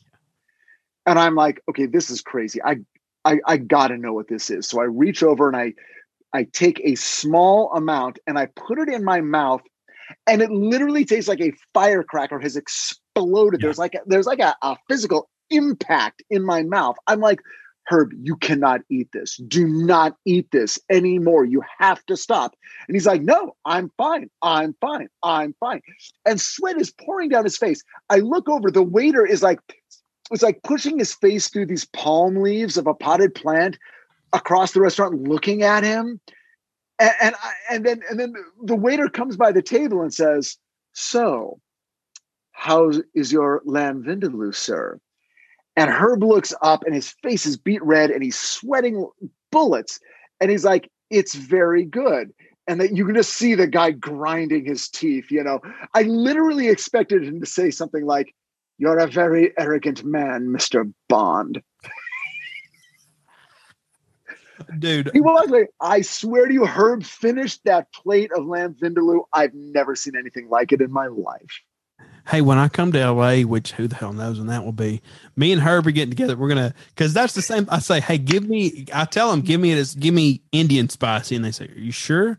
And my my my eyes are pouring sweat. I'm poor. I'm like my eyes are just. I'm just crying. I'm I'm having sweat come from pores I didn't know I had. It's Well, and you have to be really careful because, like, if it touches your your fingers oh, or or you you wi- like you wipe your eye or something, it, I mean, it, it it's like you're getting maced. It it can be really really tough. dude it, it's nuts yeah indian food um which that was a long diatribe but thank Herb, tell Herb, send Herb my best because me and Herb, he's my spirit animal out there in LA. But yeah, yeah, definitely, I'm the same wavelength. If give me an Indian hot, and it's it's not a food experience, it's a battle. It's a, and when you come out the other side and you drink, you finish and you finish that mango lassi at the end to give you a little coolant. Uh, and it's just something else. It's another experience. Well, I tell you, so uh, and I'm not. Is it is the next is the next scene where he does go into the restaurant? No, this is the one where they go around back first. Oh, right. Okay, let's talk about that, and then and then and then we'll get back into the uh into our Indian food discussion. But yeah, Phil Silvers brings him around back. He's like, I want to show you these swastikas, right? Yeah, yeah. Oh, yeah. Phil Silvers. Let me show you these swastikas. Let me show you around back. They, they do all that, and he and Carl, man, Darren McGavin. What a a agile, you know, person here. He he just leaping around, leaping over, putting boxes together. Part man, he he looks like the the damn you know he's on Team USA, you know, in the US in the Olympics or something. I, I think Darren McGavin is younger in the Night Stalker than I am now. I think he was in his early fifties. I'm I'm almost fifty five. I'm very impressed with how agile he is, and and there's various episodes. I think in uh, the Vampire, he sort of hoists himself up onto a balcony or something yes. off of some He's- patio. It's like, wow, Yeah. this guy, like, you can kind of get fucked up pretty easily doing anything on screen, but he clearly does a lot of stuff and does it well. and it seems like, and I'm 100 percent don't. I'm, uh, from everything I've gathered, he there wasn't a stunt double. No, I don't know. I don't know. But from I've never seen, hey, stunt double. This is a stunt double in IMDb listed. It seems like. I haven't seen it either. I think he did everything. Darren does his own stunts because in the vampire, he's hanging off a, a damn like the the barbs, the guards on the window. He's hanging off, sort of doing this thing. I'm like, you, and you can Yeah. see his face. Like, there's no CGI here. This is this is Darren McGavin doing this doing this crap, you know. I know. It's so great. And Darren McGavin just leaping over boxes. He goes on the other side. And I think this is like the part of the episode where you like it sets in like, hey, I'm, I know things before weren't right, but you see like Darren McGavin on the other side, sort of digging for clues. And he hears Phil Silver's character, Mr. Uh, Starman, on the other side saying, Oh, you know, you're you're coming, you know, hey, I thought you're just over there. And Carl hears it and he's sort of like, What? And he attacks him and Carl Well, you can see it. I mean, it's it's the it's the clearest sort of depiction of the concept because you can see Kolchak in this fenced off area behind the restaurant. And then on the other side of the fence in the alley, again, it's that sort of it's the same thing as like in the Spanish moss murders. There's a lot of like fences and alleys and closed off areas, but you can see that that Phil Silver's character, Harry Starman, is looking down the street at Kolchak walking toward him. Yeah. And then and he's like, Mr. Kolchak. And then you hear Kolchak's voice on the other side of the fence going. I'm over here. And Phil Silvers can't see him there, but sees him there and is very confused. And before he can sort out the confusion, I guess Yeah. the Kolchak creature gets too close and he's killed. And by the time Kolchak gets back over the fence, which takes no time at all, as we've said, Starman has been completely devoured, as if by you know a thousand starving rats. Yeah, and the and the Indian owner sees, I guess he sees that, and he says Rakshasa, and he goes back in inside, and Kolchak sort of is looking around like, what did he what did he say? And that becomes a, a focal point of the episode is what was the words that was said there that he knew that Kolchak didn't. Yeah, it was. It's a little weird. That's a weird moment because it. And there's there's a, handful of, of puzzling moments in the narrative. I- I guess they felt like they needed to introduce that character and they needed to introduce the term Rakshasa, but it begs the question: What was the that guy seeing? Was he seeing the actual monster? but we don't know and we'll get into that character later but but when you think about the episode retrospectively after seeing it suddenly questions come up but let's continue with the uh, forward motion Yeah, yeah, and I and I'm of the mind that I I think that hey, this actually it reminds me a lot of Oliver Stone's The Doors movie, where you sort of see like the Indians who see certain things, and like Jim Morrison who sees the Indians, but nobody else sees the Indians. I don't know, which maybe that's just my experience with The Doors and being Doors fan. Anyway, and hell, I don't know, uh, but yeah, let's let's move forward here. So the the and of course Kolchak's sitting here like, well, what the hell? Let me just take some pictures while I'm here. And he's taking pictures, and the cops, of course, show up. And I think this next scene is the scene you're talking about earlier with with the dynamic between Kolchak and Tony. Oh, when they bring him in, so Yeah. we after the commercial, Kolchak is in the office of two older police detectives who look like they've been grilling him uh, for you know hours. It seems like about what he was doing two feet away from a dead body. Yes, yes, because Kolchak's just sitting here taking pictures, and they come up and he says, "Oh, thank you know, good good thing y'all arrived." He's like, "Yeah, yeah, good thing y'all, yeah, good thing we were here." And they take him downtown for some questioning, and probably my comedy. So I have a comedy gold segment of the week, and here is my comedy gold segment of the week is when they're talking to Kolchak, and they and they the cops, you know, they give him the business, and they're talking about him, and he says, "I'm going." He goes over his story for the fifth time, and he says, uh, "Maybe you should have your marbles examined." And he does an impression of the screaming. So here's the, the one. He does the impression of screaming. We get a shot of, of uh, Tony outside. And he's like, just that the flight or fight instinct kicks in. He runs in. Hey, what's going on in here? What's you know? And he goes after him here. It, it's beautiful because well, it's it's funny because there's no way Kolchak knows that Vincenzo's right outside the door, No. but it, it, we'll, we'll accept that. So so he he sort of imitates Harry Starman's yell, and Kolchak's probably just trying to yell just so that anyone will come in and you know interrupt this Yeah. either possibly dangerous or probably dull interrogation he's experiencing. So he says, "Well, then I uh, you know I heard Harry yell." Ah! And he screams really loud. Vincenzo hears it in the hallway, comes in, and he's like, What's going on in here? And it's this great scene. It's the one that you notice and that I notice where where where he he gets Kolchak released, and then he sticks around and he's like, All right, who are you two guys? And it's like, whoa, okay, so this is the like editor of the International News Service who covers a lot of news stories and obviously a ton of crime stories. I'm sure you know police issues in, in in the local papers and the international papers and national papers. But suddenly he's he's like really got Kolchak's back. Yeah. It's like I want to know your name, I want to know your name. And basically the subtext is you don't fuck with my reporters. Hundred percent. I may have a problem with Kolchak. I'm allowed to have a problem with Kolchak. But you guys, I, I one of you has a shitty reputation, and the other one I don't know yet, but I'm gonna. Give me your names. And I'm like, and again, you don't, it's like it's the kind of thing I didn't even notice the first couple times I saw it. It's oh, just like, oh, okay, Vincenzo's pissed off, whatever. And then it's like, wait a second, this this is him really defending one of his reporters and Kolchak in particular, and that's fantastic. Yeah, and he doubled out. He doubles down on it. He's like, you know, what you know, you're new. What's your name? He's like, oh yeah, no, you're new. What's your name? I'm gonna write it down. Yeah. He's an Yeah, yeah, yeah. I love it. Oh man, Tony here is, and the that the dichotomy of this bec- combined with the next scene. I mean, of course, looking at it, uh, it's sort of like just hilarious how Kolchak, and we'll get into it. Kolchak goes and he's he's following leads and he's talking about doing all this, and he goes to the exterminator who apparently sprayed the offices, and he asks Carl if he still is leaving half-eaten donuts uh, and bagels around the office. To which Carl throws Tony under the bus. So despite Tony helping Carl out, he's still going to throw. No, that's I don't eat bagels. That bagels aren't my thing. That's Tony. Yeah, yeah. That, that that you're thinking of my boss, Tony. And he's like, no, no, no. The exterminator's like, no, that was you. Are you still doing that? And you know, Kolchak moves on from all that. Mr. Grievous. Frank, you remember me, Carl Kolchak, INS? The INS, you fumigated our offices last January for roaches. Oh, yes, I remember you.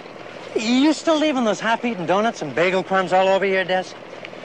Ain't much any exterminator can do for you. You keep up that kind of I, behavior. I don't eat bagels. Vincenzo eats Oh, bagels. oh, yes, you did. But, but uh, Carl gets the info, of course, that he needs. The the exterminator just spraying sprays part of a sandwich, you know. And Carl's like, hey, hey, you may not want to eat that sandwich. And he's like, oh, there's nothing bad, you know, it's nothing worse than what's in the processed meats here. And he's just chomping away like a Sprite sandwich. I don't know, man. It's just it's just hilarious to me. Just him just It's doing that. it's it's the classic. It's the version of which has been done a million times of the coroner who's doing the autopsy Yes. while eating food. Yeah. You know, it's like it's it's such a you know, it's such an everyday thing for them. They're they're they're totally not phased by the dead body in front of them. They're eating a sandwich. The food is falling into the open corpse. You know, it doesn't matter. Oh, man, that's that's a that's a very interesting visual there. Um, but yeah, we're back at the Indian restaurant. Yeah, the, the Lakshmi restaurant, named after the character Lakshmi, who is the who is the guy we will discover is the one we saw in the alley who said Rakshasa. But Barry Gordon comes up and is the obviously Jewish man working in in the theme restaurant, dressed in you know some kind of traditional garb, and talking about how no one comes in. It makes no sense why this restaurant even exists in this neighborhood and how weird the old guy is who owns the place.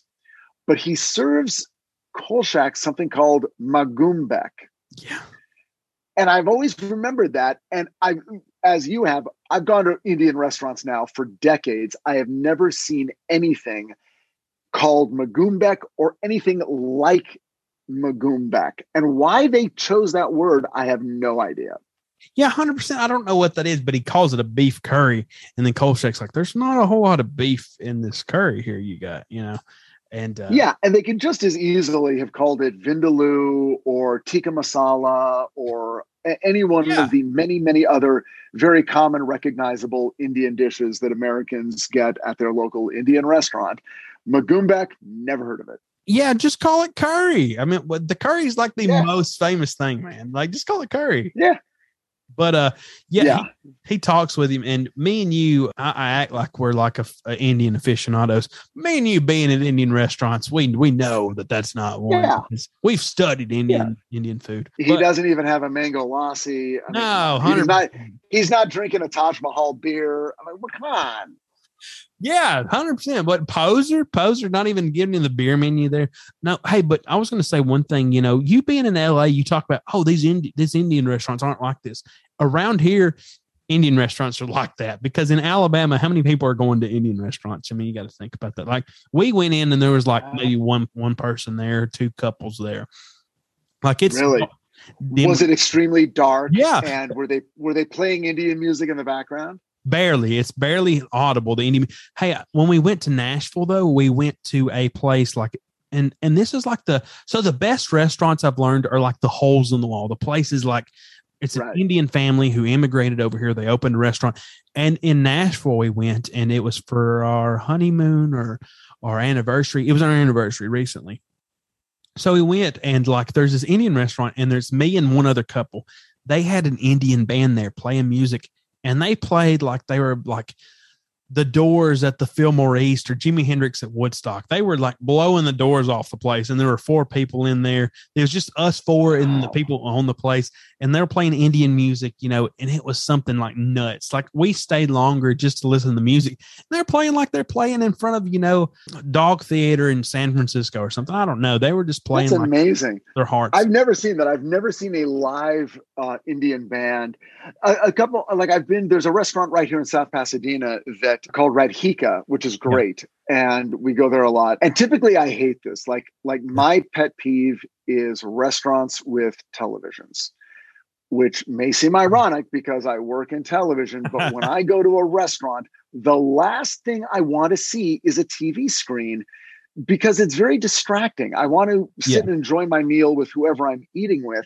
And if there's a TV screen, like even in my peripheral vision, it's very hard not to be glancing over. And Yeah. especially if it's playing news, then I will actually go up and say, Can you please turn this off or at least turn the channel? Oh. Because but in this particular restaurant, it, the this the sound is down and they're playing Bollywood movies. So you're getting the visual of the Bollywood movie, but then they're playing different Bollywood music Yeah. in the restaurant that does not correspond to that. So and weirdly, that's okay. Like oddly, I'm I'm okay with that. I, I, I'll, I'll, I'll allow. Hey, you know, we have a chain of so I love and another one of my loves. I don't know if we talked about this is sushi. I love sushi. So oh, the- nice. Yeah. a, but we don't have like real sushi here.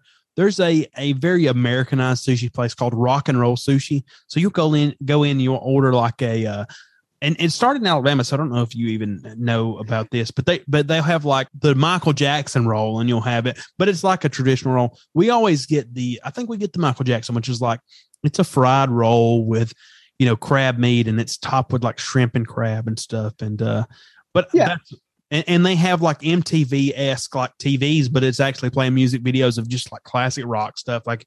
Of course, what classic rock is nowadays, like Nirvana and stuff. You're like, is that really like I know, especially you, you're probably looking at like, is that really? Have I come that far that that's classic rock now? But Yeah, exactly. Yeah. Well, yeah, I, I'm like, wow, that's around the time I stopped listening to music, and that was 30 years ago. So, all right, very, very good. yeah, which and that's sort of the sushi place that me and my wife go to that we enjoy.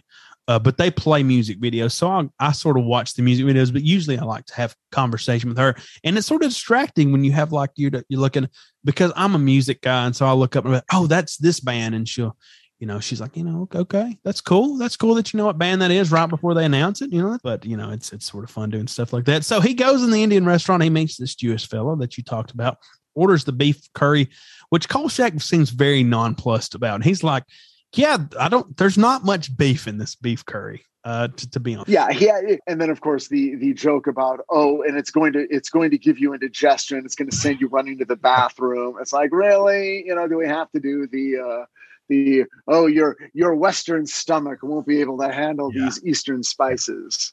But it, re- it really just looked like some rice with some soy sauce. Really, that's what it looked, looked like to me. Yeah. And It didn't look like Indian food at all. No, the funny thing It was, looked though, like it looked like beef stroganoff. That's what it looked like, and that's what it probably was. It did. It did look like beef stroganoff, or at least some gravy over some rice or something. I don't know.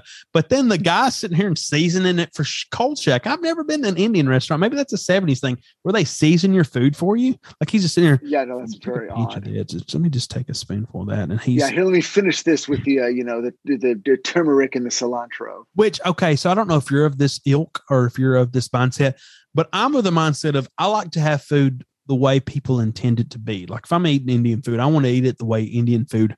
Yeah, clearly. But but like because even if I don't like, I'm, I'm not a big fan of onions, so that's one thing I don't like. But if there's like, oh, dude, onions are the best. okay, I know my wife tells me the same thing. But if there's All right, my wife doesn't like onions or tomatoes, which means that we, you know, Tomatoes? can, can we almost cannot eat the same foods. You know. Tomatoes? I like she she doesn't like tomatoes, so it- it's like if she gets a salad or or almost anything, she'll say "And no tomatoes and no onions. Ooh. And I'm like, okay, well, you know, put them on the side, and I'll eat them on whatever I get. Because Yes, that's what I do. That's what I do. My wife does that with certain stuff. I'm like, just set it on the side. So my wife's not a big, she's not a vegetarian, but she's not a big meat eater. So she was like, she don't like like chicken. And I'm like, how the hell do you not like chicken? So she'll say, Yeah. put the chicken on the side. I'm like, hey, give me. She's like, she'll get a salad with no chicken. I'm like, no, no, no, put the chicken on the salad. On the side, Right. I'll put that in my salad. You know, well, that's the way we'll do this. So Kolchak's eating this this stuff, and he goes and he talks about you know talking about the owner and stuff. Barry Gordon says something really interesting in this scene. He says the old guy's weird. He says opening an Indian restaurant in this neighborhood is crazy, but then the old guy is crazy. Oh, really? What do you mean? You know, Kolchak's like, what do you mean he's crazy? Well, I heard him talking to someone the other night, and he he was talking to one of the old guys who lives around here, and he asked him, "Do you ever see any of your uh, old friends and relatives hanging around?" And the guy says, "No, all my friends and relatives are dead." And the old guy says, "It doesn't matter if they're dead or not. Do you see them?" Now that's crazy, right? Yes, yes. And it's like, but all this information is like, like bit by bit, we're adding it up. It's like people are seeing things. What they're seeing is not what is in front of them. So something's going on. I mean, the audience, we're picking it up bit by bit. We're like, okay, the, what, what we're getting so far is that people are seeing what they think is someone they know and or trust but it's really a monster but for some reason they don't see the monster so we don't know what's happening or why the monster is doing this but that is what's happening so that's the information we're getting and this scene adds to that Yeah, and uh, so the you know he talks to the worker, and then like any any sensible person does, Kolchak asks to go to the bathroom, and he breaks into the adjacent building. We've all been there. We've all la- left, went to go to the bathroom, and broken into a buil- building very adjacent to that. look when you're Kolchak and you're an investigative reporter and you're you know uh, hunting another supernatural creature of course you're going to just use any excuse to go somewhere you're not supposed to go Yeah, but Kolchak even goes as far to like take the crowbar and pop that lock that's on there, get into this guy's house, and uh, it about it about calls Kolchak. Like we may have seen the end of Kolchak in this episode for by some of his antics that he does. Well, it's weird because then then we get the scene where again the the the old guy uh, Lakshmi see you know uh, Kolchak sort of you know looks at whatever this this setup is in this guy's living space. There's a lot of candles lit. There's a giant swastika. I mean, it looks weird. It really does. Oh, 100%. Yeah. Set off alarm bells of like, this does feel creepy. And, and it does feel weirdly Nazi-ish, but it doesn't seem like it's Nazis, but it could be Nazis, but we're not sure. But anyway, then the old guy comes in, aims a crossbow at Kolchak and shoots at Kolchak. Misses, and then Kolchak runs out of there, right? Yeah, and he sort of like goes against the wall praying because he missed him. And I'm sure he thought that, hey, I'm about to get just devoured here. But again, what's weird about it is what was he seeing? Now we know what he was seeing. He was seeing Kolchak because Kolchak isn't the Rakshasa, Yeah. and Kolchak does not have the ability to make someone see something else. So this guy is seeing Kolchak, but this guy doesn't even know Kolchak. So why does he think he's seeing the Rakshasa? He's not going to be seeing what someone else is seeing. It's not like the Rakshasa just stays in Kolchak form based on the fact that Harry Starman saw him as Kolchak because Harry Starman did trust Kolchak. So this is part of the story where it's like, now what they're sort of implying is that this guy is old. He's Yeah. losing his judgment. I think the argument would be because he's getting old, he's he's making mistakes. And he realizes that in in, in the split second he sees Kolchak that that's not a Rakshasa, but he's scared and and he's startled and he accidentally fires and and Kolchak runs out of there. I, I guess that's what they're going for, but you know, uh, again, that, that part of the story didn't quite hang together for me. Hey, you, okay, here was my perspective, and maybe I'm just filling holes here because that's what I do, and I'm taking up for the writers in this. I don't know. But I sort of thought of it as he's been hunting this creature for 60 years, he says later on, which we'll get to. But maybe he's in a mindset, and especially because Hinduism and and the Eastern religions, you know, especially uh, being familiar with the Beatles, that's one of the things I've noticed is like Eastern religion's all about mind over matter, is about things like interpretation, like being in your own head. And maybe there's a way that he can connect with the outside world and connect with what people see, and he can see the Rakshasa for what other people see it as. And maybe that's me. I'm I'm pretty much giving the writer so much slack here.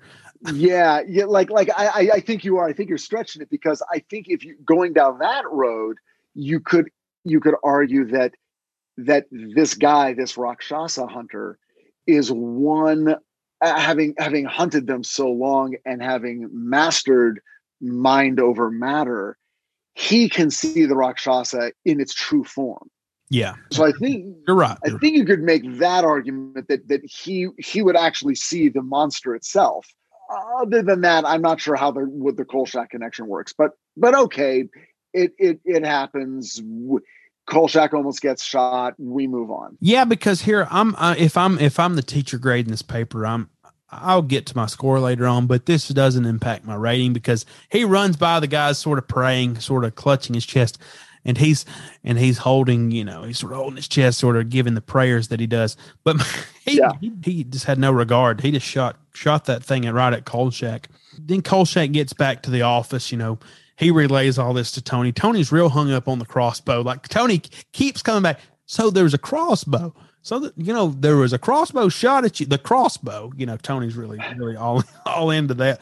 And Carl tells him, and here's God, this is another perfect moment where so Ron Updyke has so little lines in this, but he plays Yeah. up to perfection. This may be Ron up for so far. This may be Jack Grinnage's best performance so far, and that's I don't know. I just love the love Jack Grinnage in this episode because you know Carl tells him about the swastikas. You know, it's actually an ancient Hindu sign to you know ward off evil spirits.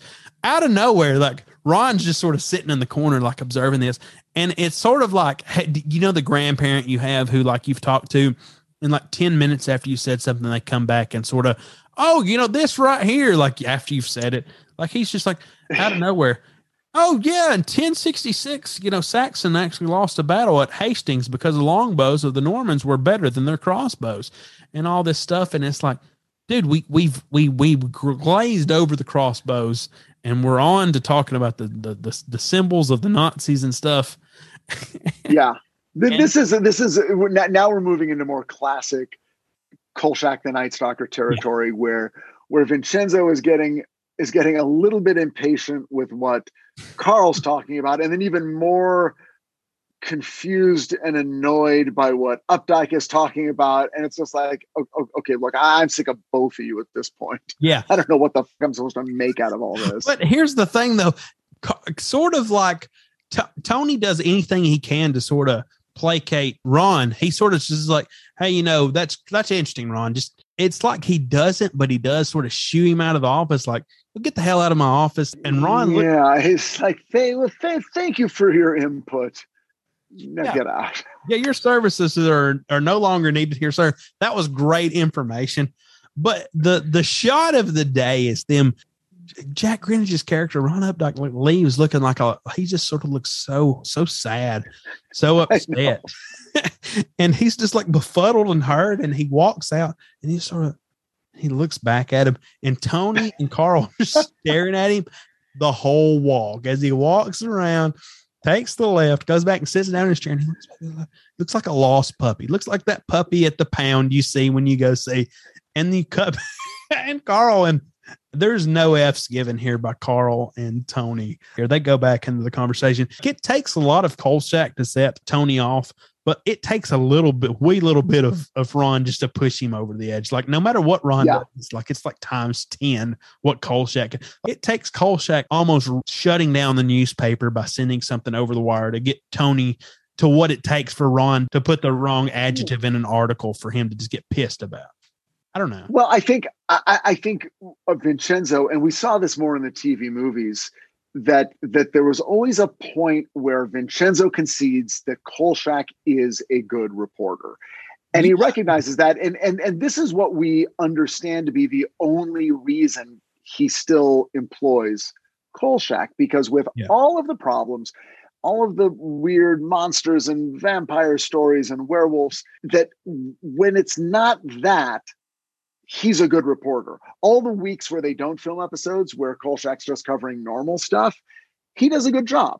And he typically is reliable. And Vincenzo recognizes that in terms of journalists, Kolchak knows what the fuck he's doing.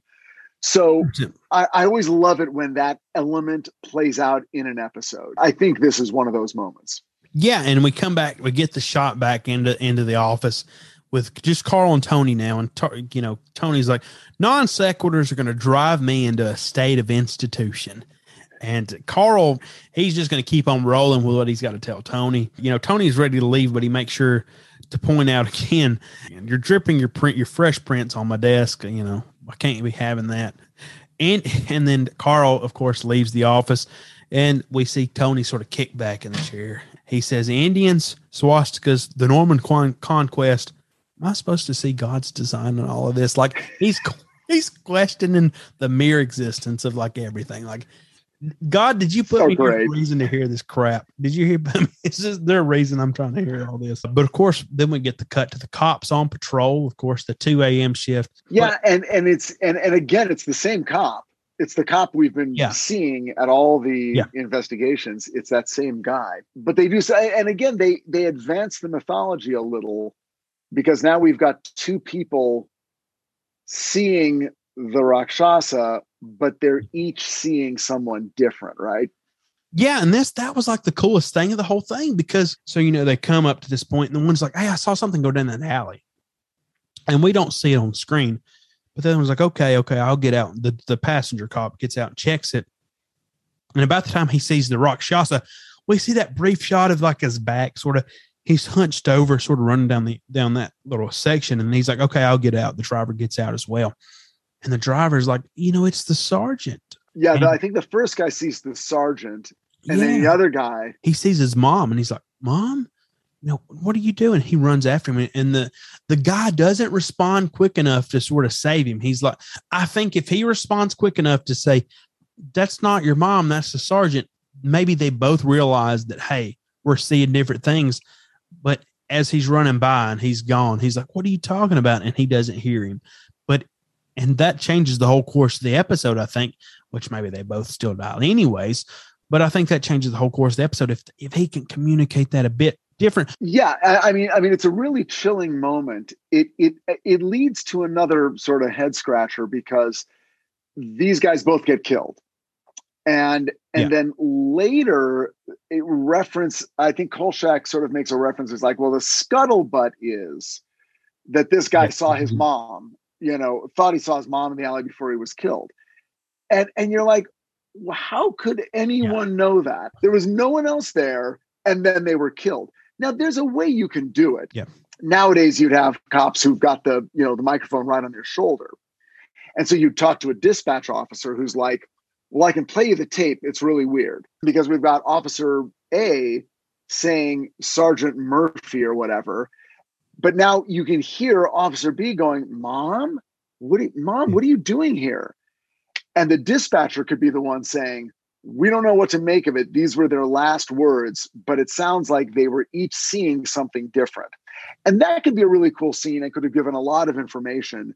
Why that wasn't done, I don't know. You know, you could have easily had a live radio transferring some of these conversations back to a dispatcher. But hey, I can't re-break every episode Yeah. that was filmed 50 years ago. I got my own problems. Yeah. Hey, and you did something similar to that in uh, Mothman Prophecies, didn't you? Uh, using like radio and conversations where Probably. I mean, well, I feel like I've, you know, I and writers I've worked with have used stuff like because you do. It's like you have to figure out ways where information can be transferred Yeah, easily. yeah. It's much easier now. The the degree to which we as TV writers in in genre TV shows rely on cell phones, security camera footage, computers. I, I mean, the the fact that on Titans they can all talk to each other at all Yes, times. yeah. They literally they're they're just apparently there's microphones in their bodies.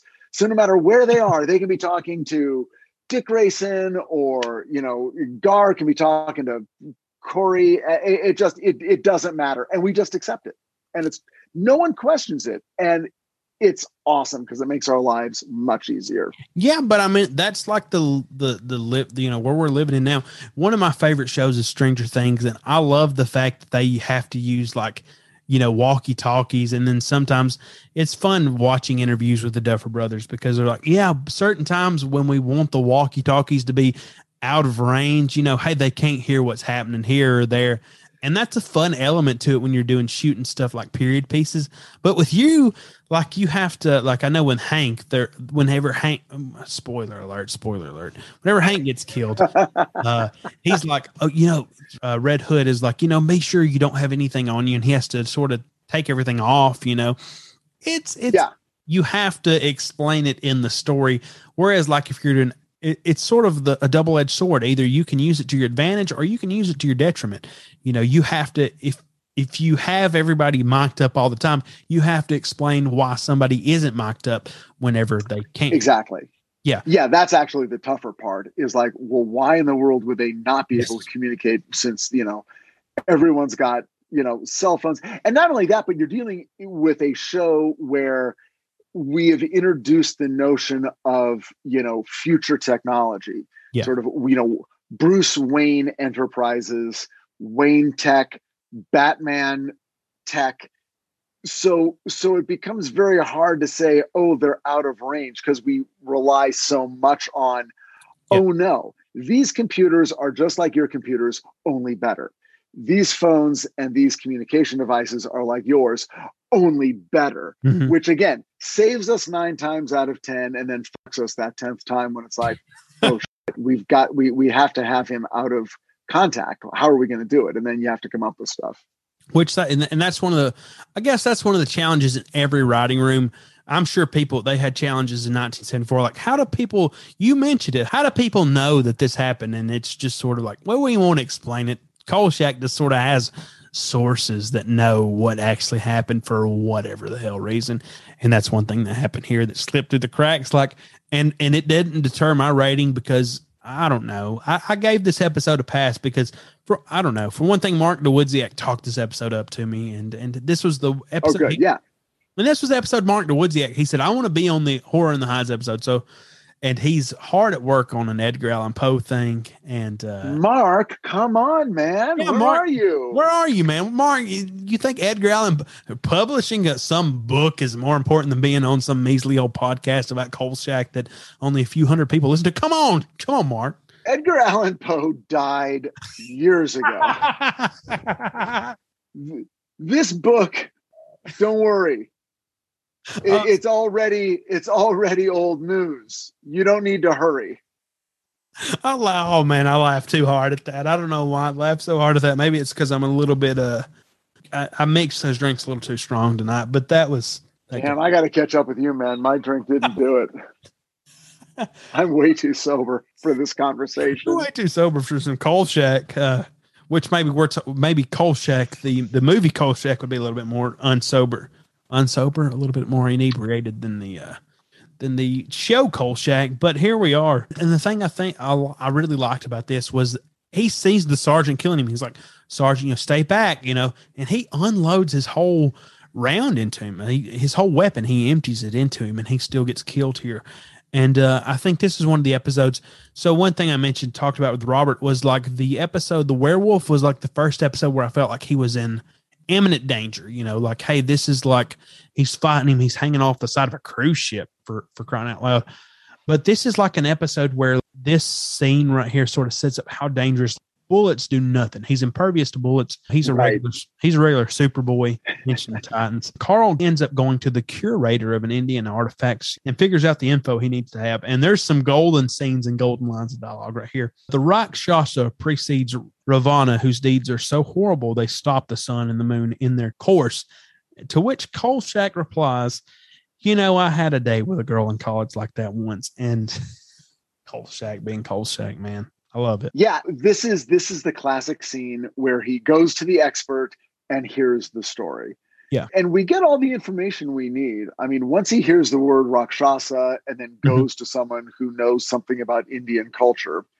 And it's unfortunate that it's not an Indian person, that again, it's a, a colonial, you know, sort of explaining about uh, Indian culture. But that's, a, you know, again, 1974, that's, you know, to be expected. But this person gives us everything we need to know. They say this is a, this is a demon. Here's the backstory. It, it, it appears to you as someone you trust. Uh, that's everything he needs to know. And now he, uh, and, and now we're into the uh, Kolchak end game.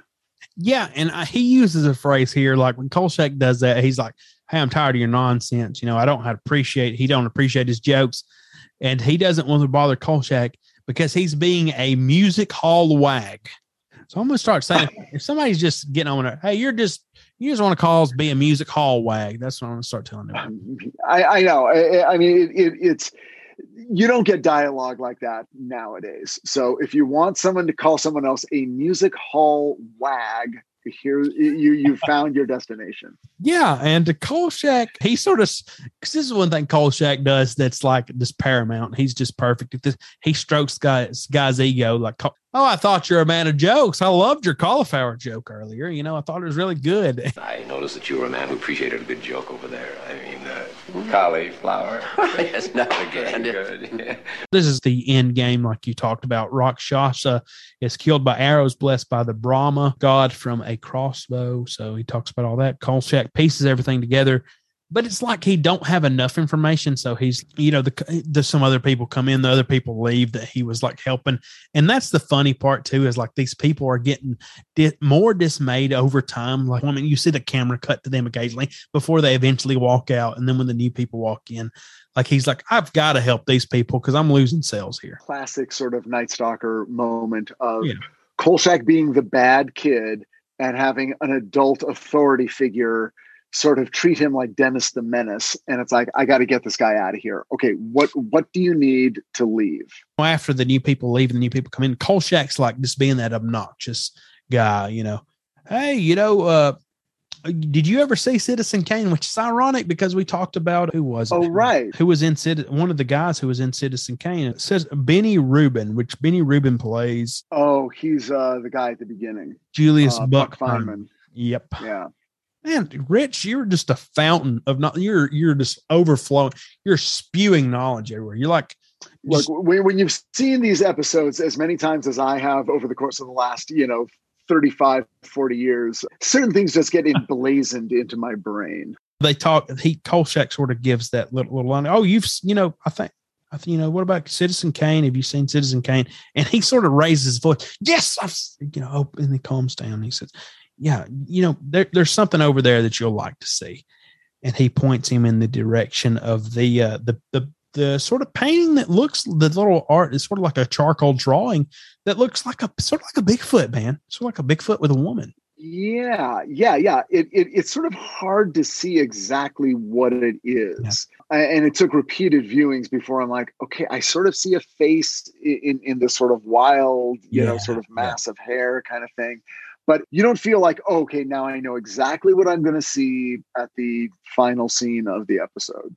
Yeah, and it's also sort of it looks like Bigfoot, but if you notice, like there's like sort of these claw looking toenails that you don't see in relation to Bigfoot. Bigfoot often at times has like humanoid looking feet, I guess. Um, Well, you got to realize that this, whatever that picture is that they're looking at, that was created for this show. There were Yeah, artists employed by, you know, Universal who all those paintings you saw in Night Gallery, somebody had to paint those Yeah, paintings. yeah, Those weren't just pre-existing paintings they got at garage sales. In fact, a, a woman who was a friend of mine who I was friends with in college, her mother was an artist and did those did those gigs. Uh, she would do oh, really? she would do artwork that appeared in set deck in for Universal Studios. So so anyway, so at, at a certain point in pre-production, they had to sit down and go, okay, what's the creature going to look like when we see it? And then what is this piece of of uh, traditional art going to look like? How close are they going to be? How close should they be? Maybe they shouldn't be that close Yeah. you know this is a more primitive interpretation of what this imaginary demon looks like but this had to get all sorted out i mean th- there were literally you know hours and hours and hours were spent figuring out exactly this and then creating not only the costume that we later see that is the rakshasa but someone had to make this piece of art. It did not exist. It was made for this episode. And, and you know that's one of the things you know even going uh you know talking about artwork done like there's things that you don't even realize that i don't think maybe we're employed in Kolchak, but like we're employed like in charlie chaplin films. Have you ever seen the whenever charlie chaplin he's rolling on his on his skates and he rolls to like the edge of like the the library where he's about to fall off down the down this extended area into the thing but it ends up turning out like he's he you know he uh, he saves himself but that's a matte painting on like a glass sheet or something. You know there's a lot of things that are you know in star wars especially when obi-wan kenobi's like crawling across to get to the you know the inner core of the death star. That's a matte painting like underneath him where you see like the stories and stories of like if he falls he dies. That's a matte painting.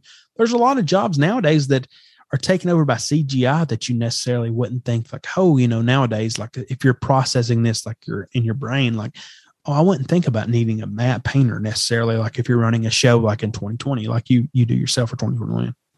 that was a huge part of the industry even in the 80s when i was learning about you know the secrets of film special effects Yeah. they were describing careers and processes and uh, areas of expertise that simply aren't used at all anymore. The, it, it doesn't exist. You know, a lot, a lot of stuff that was in, like you said, um, the Star Wars films, uh, Raiders of the Lost Ark, all that kind of stuff. It's just like, yeah, we don't, you know, when, when we need to show something weird happening in the sky, we're not using a giant tank of water with different, you know, with different fluids to represent clouds that we then treat and then we, you know, do something to the film. I was far more painstaking and difficult and required much more physical artistry.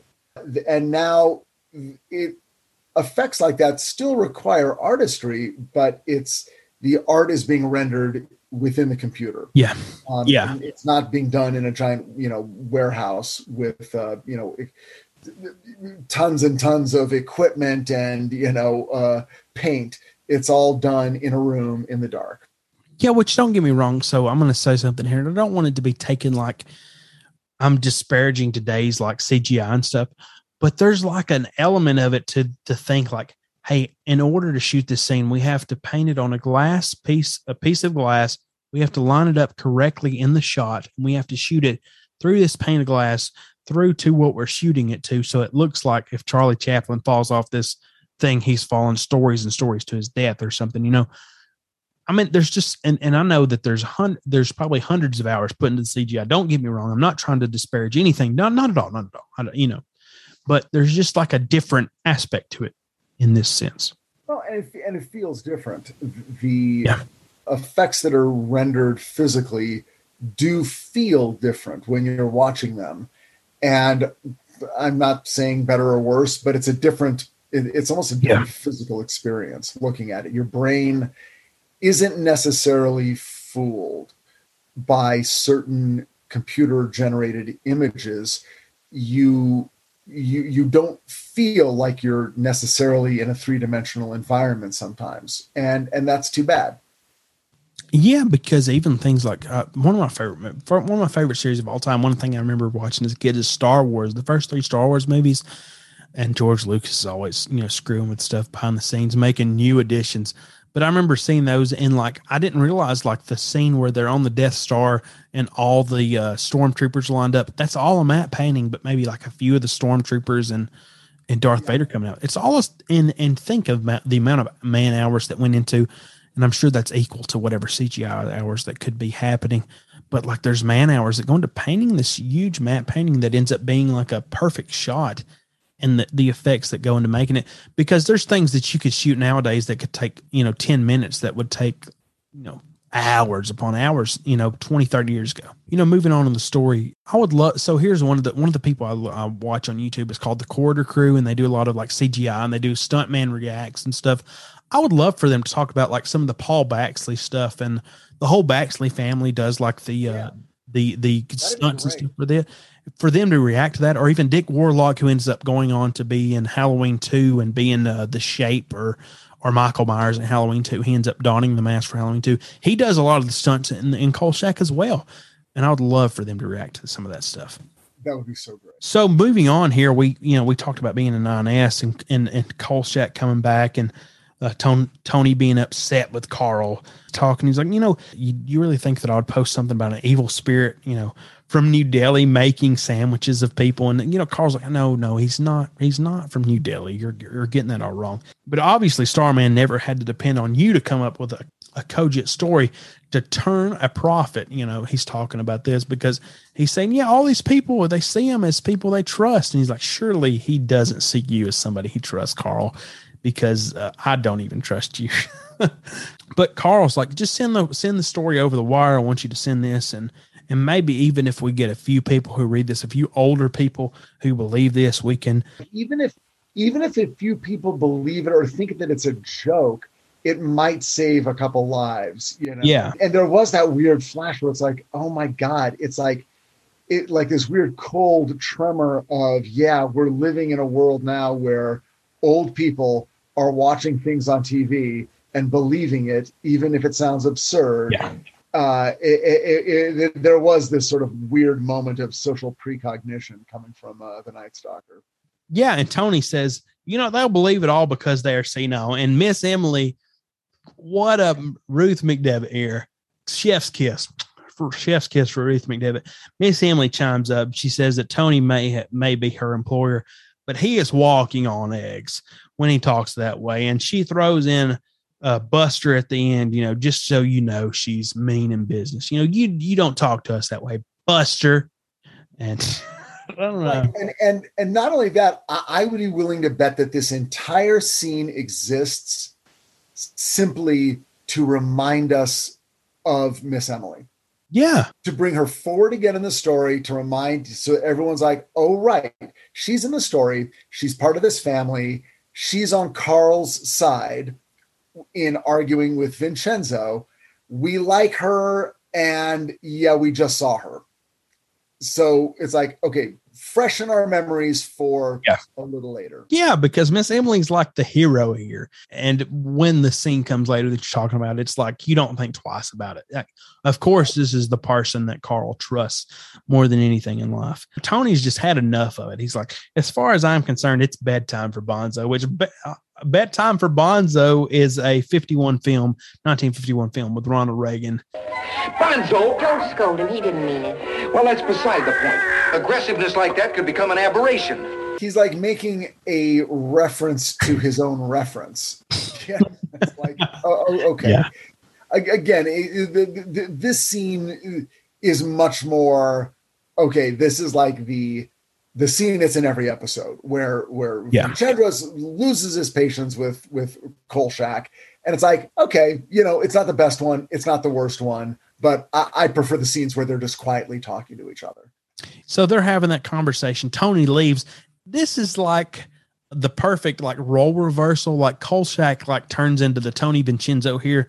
He's like yelling, uh, you know, we see we see it. He's like, you know, where, where are you going? And Tony says, you know, he sort of blows him off there, and he says, Vincenzo, get back here. And it's like it's like what we see every episode with Carl, but just completely 360 wait 300 180 degrees because 360 Right. would be all the way back around yeah but I gotta have some of what you're drinking, Bradley. That's Yeah. what we got. Ron showing that Jack Grinnage can like go to the to the uh, with no lines can just be the perfect actor. Uh, he walks by, so Tony throws away the story. He's not putting that over the wires. He throws it in the trash.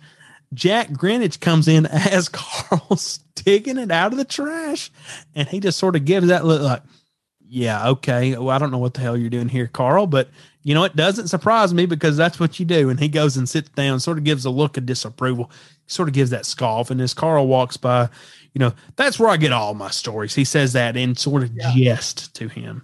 It's so good. I, I I never get enough of those characters talking to each other. I I I I- could have I could have watched an entire episode with nothing but the four of them bouncing off each other. Yeah, and Carl, maybe Carl's like doing a doing a story on traffic tickets, and while they're they're unevenly distributed or whatever, I would watch that episode. I don't care if there's not a cryptid or a creature in it.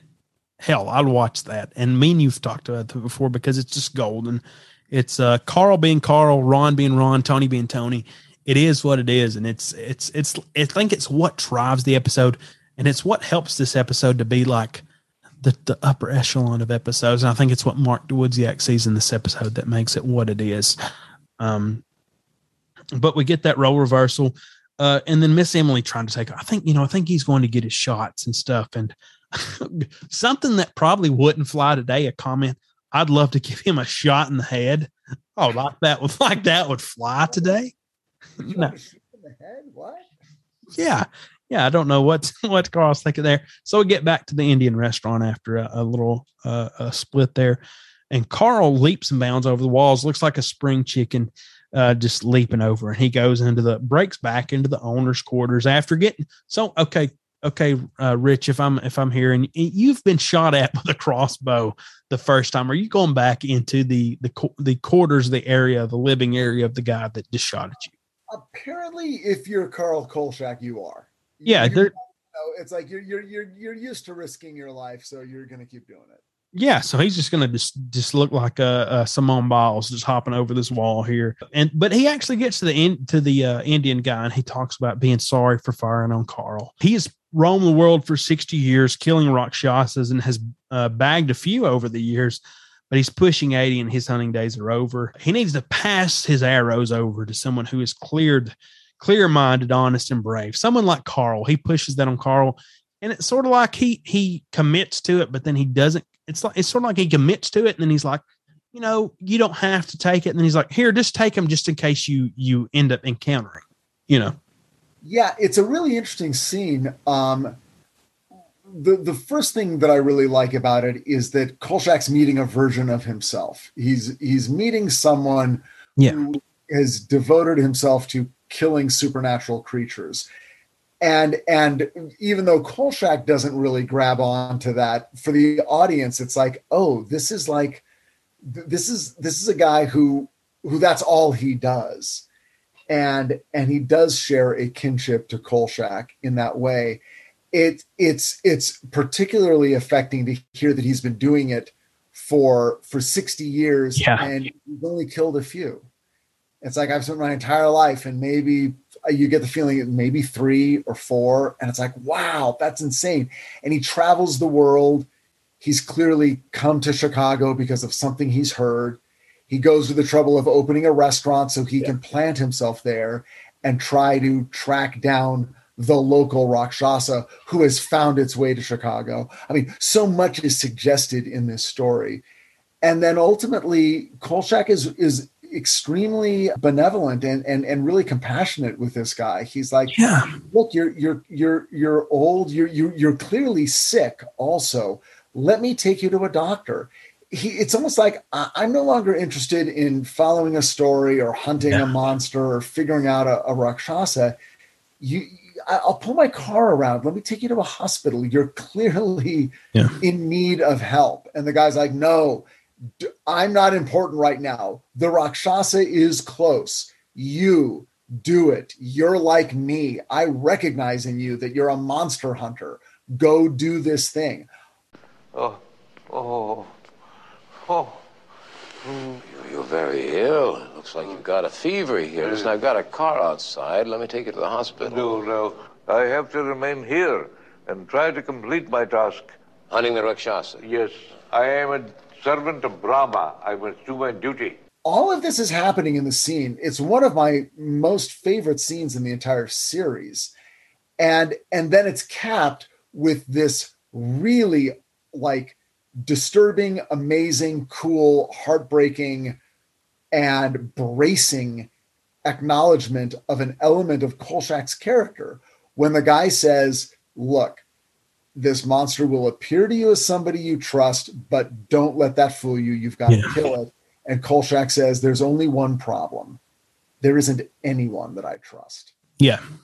And it's such a great Kolchak line, and you totally believe it. In the moment, you're like, Yeah, okay, if Kolchak says it, I kind of believe it. I mean, Yeah.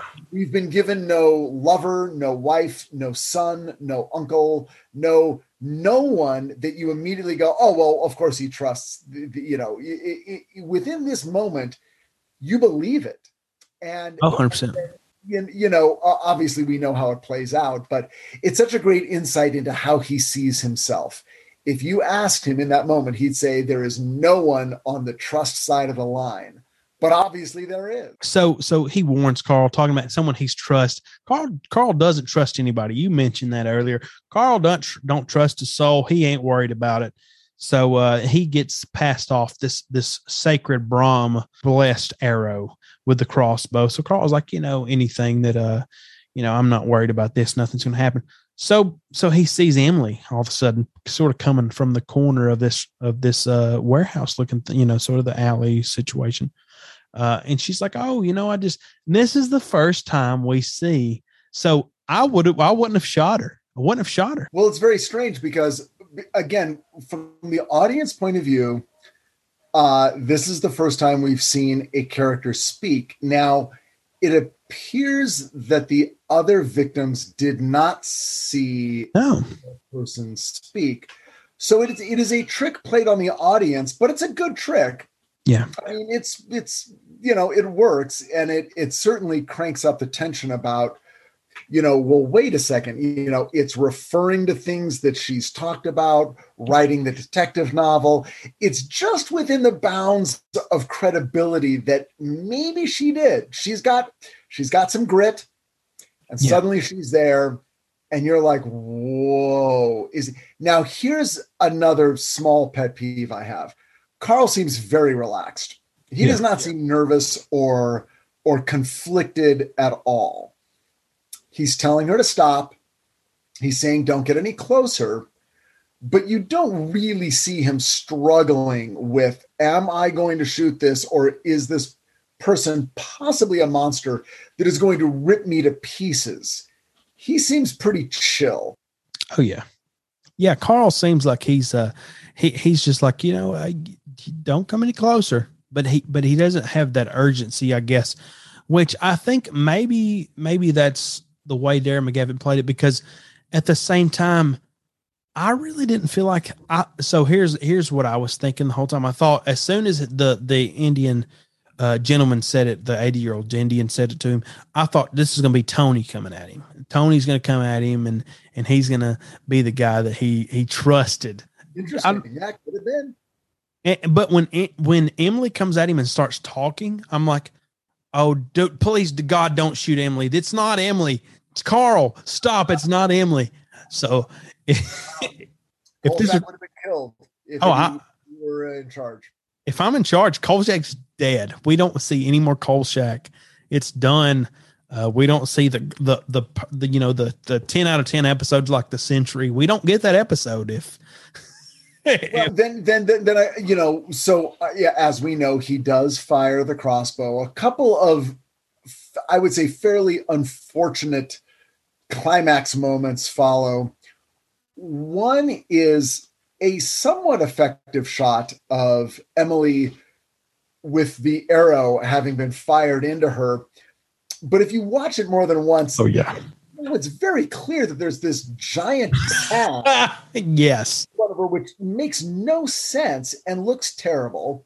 Yeah, and sort of, you know, her performance is fine, but the the actual physical effect is not impressive at all. And then we cut back to Kolchak because there's just that split second of oh, it was Emily. Yeah and then we go back and it's the monster which again you're seeing full for one of the first times and probably the yeah. longest you see it. And again not super impressive. And then the creature just sort of falls over sideways in a way in a way that almost felt comical. Like it like it got conked on the head and now it's falling over. I so I do take issue with with some of the camera work, some of the direction of this moment, and it's frustrating because sometimes these climactic battles in the Night Stalker are fantastic. Yes. Sometimes they miss the mark. This one, especially in the couple of seconds of aftermath, for me, missed the mark. Again, I forgive it because the episode itself I think is fantastic but I just wish they carried off these moments a little better. Man, Rich, so this was my first time watching it was today. And, and, man, you're really making me think too hard about this. I, I was completely content with the ending. And I'm thinking more about it. And I did see the the pad with Emily. So here's what I don't understand. So when Emily gets shot and she and she has this pad, we don't see her get shot. We just see him pull the trigger why does she need that? Why don't just break the end off the arrow and have her hold it in her hand? I don't I don't understand why they need that big pad there. No, you're hundred percent correct. There is no need for a pad. Now, what they might have done is actually done an effect where it's like, okay, you're gonna have this thing, and we're actually gonna see the arrow hit you, but it's gonna hit this pad. Yeah. Not to use that shot, but I mean, what first of all, uh, having seen what it looked like, they should have immediately realized, well, we're we're never going to be able to show the arrow hitting her because it looks absurd. Yeah. How do we know that? Why don't we take the pad off and just have her hold it? And and then we can decide later what we're going to use. It would not have taken much time, but hey, you know what? Again, can't re-break and refilm an episode from 50 years ago. Yeah. Just gonna have to don't make it look like a shot from my 600 pound life or something like Emily's all of a sudden gained all this weight. I don't, uh, you know, and, so we see the shot, and, but I, I don't have the gripes that you have. I don't, I didn't mind him falling over sideways. I didn't have a problem with that. Like it just sort of seemed like a, a Clint Eastwood type, like a, uh, I don't know, fistful of dollars or something, you know, like him just sort of getting hit and, and and him changing back in the Rakshasa, so we're getting that shot and him falling over. I don't know. This may have been again from a guy who's seen this many many times over the course of forty years. So so I will I, I will allow that on first viewing it it it, it doesn't you know look what you're describing is what I hope for in the television shows that I work on, which is. I, you know, when we're producing episodes, we've read the script a million times, we've seen the shots yeah. a million times, we've seen many, many ver- edited versions of the episode before it shows on television. And it's hard to remember that no one else has seen it a million times. They're seeing it for the Yeah. first time and they're just absorbing what they're absorbing. And what's funny is there's things that bother you that no one ever notices. And Yeah. there are things that you never saw, even in the millions of times you've read the script and seen the scenes and watched the cuts. And the audience is like, oh, they they see it right away. And you're like, oh my God, how did we fucking miss that? And I think that's sort of the writer's burden, you know, sort of like the the Greek mythology where the you push the the boulder up the hill and it falls down the other side. You're always going to see the the things that didn't happen or the things that didn't go the way you wanted to, and you're not going to see the brilliance in the things. All I mean, I'm sure you will, but it's oftentimes it sort of overshadows the brilliance of the things that you do. and and and my feeling is if a story has dramatic heft and has an engaging story it will carry you through certain moments that are not executed perfectly. Yeah. I think that's what happened for you in this because i think this is a very compelling concept and a well told story. And so it, it it the the the momentum of that carried you through these moments and i'm glad they did. Yeah, and so I would have loved to see, and this is the thing that I think I had when we talked about the Spanish Moss Murders. I would have loved to see the struggle a little bit more. Maybe Kolchak's a little nervous. He misses with that first arrow. He has to load the next one real quick. That would have added a little bit more to the story. But does what happened? But I guess overall, does what happened take away from the story? For me personally, no. On the first viewing, maybe on the third viewing, fourth viewing, fifth viewing, viewing, second viewing. I don't know. Maybe that that changes for me, especially with, uh, you know, storied and and illustrious Rich Hatem, the screenwriter, pointing it out. Maybe that does change for me, but I don't know. At this point, it didn't change it for me. good i'm i no i'm glad i'm glad it it worked and then and then this episode clearly then goes right into the conclusion it almost Yeah. looks like there's not a commercial break it almost looks like when it aired it just went right into the coda at back at ins Of course, watching on the garbage NBC app, I get that commercial break. Of course, get that a minute thirty commercials or whatever it is. We get the cut back, and we see Emily just dressed head to toe, dressed to the nines. Carl asks her if, if it's business or if it's personal. Of course, she's going to say it's business. And God, this may be the this may be the best moment of the episode for me. I don't know why. I don't know. Emily Emily getting some is is sort of interesting to me. it's it's a really sweet moment and it's kind of nice that it that after what we just saw we're treated to a really good sex positive moment for Emily going out with Mr. Cartwright Yeah. and and and Carl sort of slowly tipping to oh oh that's the guy oh that's the guy. Oh well good luck Emily you know? Yes. With it. and again it's sort of it buys back their relationship. It's like okay we we really are resetting the family here in a great way. They care about each other. They have a life. Their life is going on. And then and of course carl then acknowledges. He's like look on the one hand i would have loved to tell emily the whole story because the end of the the upshot of the story is that she might be the only person in the world that i trust but if I told her that, I would also have to tell her that I I shot her. I risked her Yeah. life on on on the you know the flimsiest ground that I uh, there's no way she would have followed me down here. Yeah. Uh, and luckily it was a monster, but uh, um, I don't want to tell her that. So um, so I'm just gonna have to uh, keep this story to myself. and I think it's sort of a situation too where I'm watching it where where some things may take away like say say hypothetically you have 10 stars or 10 whatever out of 10 some things may put it down to an 8 but some things may bump it up to like an 11 so it sort of evens itself out in the end to me. Like this last scene was like the juxtaposition of having like him shoot Emily to him see Emily, you know, go get some to to talking at the end. You know, I thought about talking about Emily about this, but then I'd have to admit, you know, as her being the person I trust or the only person I trust, but then I'd have to explain to her, you know, as you said, uh, that you know, person I I can totally believe, like, if I was writing this episode, I can totally see myself just writing the coda of Kolchak alone in the office going, well, you know, I saw Miss Emily. It means that I trust her, but I shot her, so I'll never tell her the story. And that's the end of the episode. And good night, everybody. And not actually have Emily in the scene. Yeah. But it's so much better getting that B story, that little runner, and then paying it off so that we can see her. And it's so dumb, but it's like just simply being reassured she's still alive. They have a good relationship. Life goes on. It's so much richer. I totally agree with you. so for the Spanish Moss murder, I sort of got taken out of that somewhat because you read you brought the script to the to the whole thing. You read the ending what it should have been, and I felt sort of cheated re- hearing that. Like, hey, this is what I could have had. We see this guy with his hands exposed, look like human hands. But the- I think the Rock Rakshasa makeup and the and the suit was so well done that that sort of added to it. That even if his and also the psychological, I guess, component of it of, hey, do I shoot Emily? Do I not shoot Emily? The fact that he just crumples over like within two seconds and dies, the the fact that there's that half second of pause where you think, oh shit, he really shot Emily and killed her.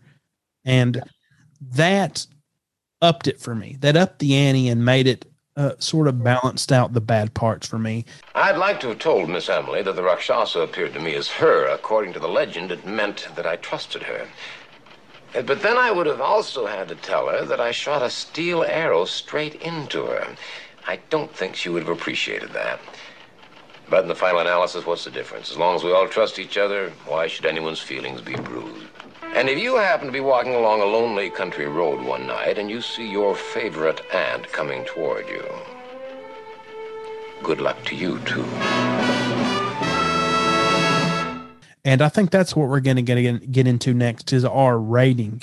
And uh, you know, Rich, what would you give this episode out of ten? What would you give it?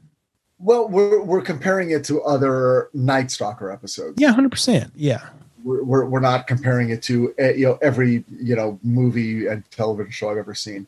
If there's going to be a Night Stalker episode that I give a 10 to, it's going to be this one. I, so I'm going to give this one a 10. And I don't recall, did I give Spanish Moss Murders a 10 also? you gave it a ten. So here on Kolchak Slate, what we get, what we do is we give it ten somethings out of something. So what is a funny thing that you think of from this episode that relates? Ten, I don't know. Well, well, well, 10, you know, crossbow arrows. Uh, Oh yeah, yeah. you know, uh, that's what I'd give it. 10 plates of beef curry out of 10. goes out of 10. You know, Oh, I, don't, I don't know if I'd go that last one. the, uh, this one, uh, you know, the Spanish Moss Murders, I give a 10 for sentimental reasons. This Yeah. one, I give a 10 because I honestly think that that in all categories, it is the best Night Stalker episode of all. Yeah, and I think that this is the episode I give a uh 10 uh sexually driven columns out of 10. I don't know. For one for some reason I I told Robert that I would give I would sort of reference sexual references because there's so many sexual innuendos in the Night Stalker that weren't uh, I guess overtly said. Uh I'd give this 10, you know, who, 10 hormone shots out of 10. yeah, Rich, Rich, you you you know you knocked that one out of the park. Uh, we're gonna call you like Aaron Judge or something. I don't know who's somebody who's playing baseball nowadays. Yeah, ten Babe Ruths or ten uh, hormone shots out of ten. You nailed that one. Yeah, I thought this was the perfect episode of Kolchak that I've seen so far, the best one. And the there there are things that are make up for it, especially the dynamic between Tony, Ron, and and Carl that sort of pick up for the instances where I think that the story lacked. Which even if I think that it lacked, I don't think it lacked much. Uh, but I think that picked it up. The end with Emily definitely bumped it up a few. So uh, I would give it ten out of ten. Beautiful. I love it. And uh, is there anything else we need? to So I usually do a movie picks of the week, but I, I don't know what you would, what movies would would go with uh, a Rakshasa. Is there any an Indian horror movies that you know of, uh, or what? I've never and I've never seen this particular legend used in anything else. No. This is not something that got picked up on. We never saw it in the X Files. I, as far as I know, there's never been a movie about it. Um, but it's such an interesting concept for for a monster to sort of. I mean, it's the wolf in sheep's clothing. It's it's Yeah, yeah. that can camouflage itself into something that doesn't look dangerous. So we instinctually understand it, but to but to go even further, now I've I've researched the Rakshasa in um, in Indian mythology, and what it seems to imply is that it's a monster that um, disguises itself as a harmless animal. So you you might you know if you're in the countryside, you might see it as a goat or a cow, and and approach it thinking, oh, I'm gonna you know maybe I can use this as a food source, but then it it switches the script and uses you for a food source. And and the fact that it then was extrapolated further by Jimmy Sangster and David Chase, and and it's like well it, it camo now that we're in a modern age it camouflages itself by appearing to you as someone you trust.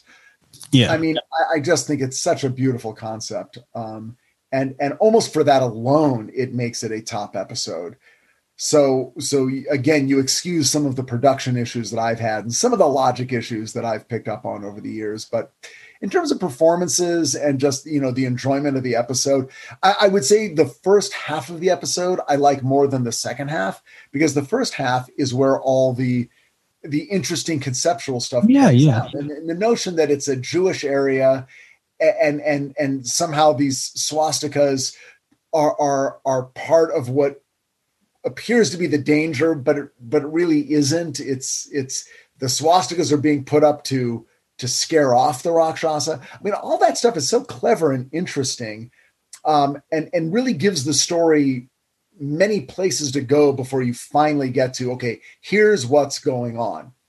Um, my favorite part about the second half of the episode is that scene with uh, with um, uh, is the actor's name Abraham Sophir or Sofar? Yeah, yeah, yeah. Yeah, I just I find that scene really touching. So, so with the early scenes between Tony and Kolchak, and then the later scene with Kolchak showing concern for this old guy.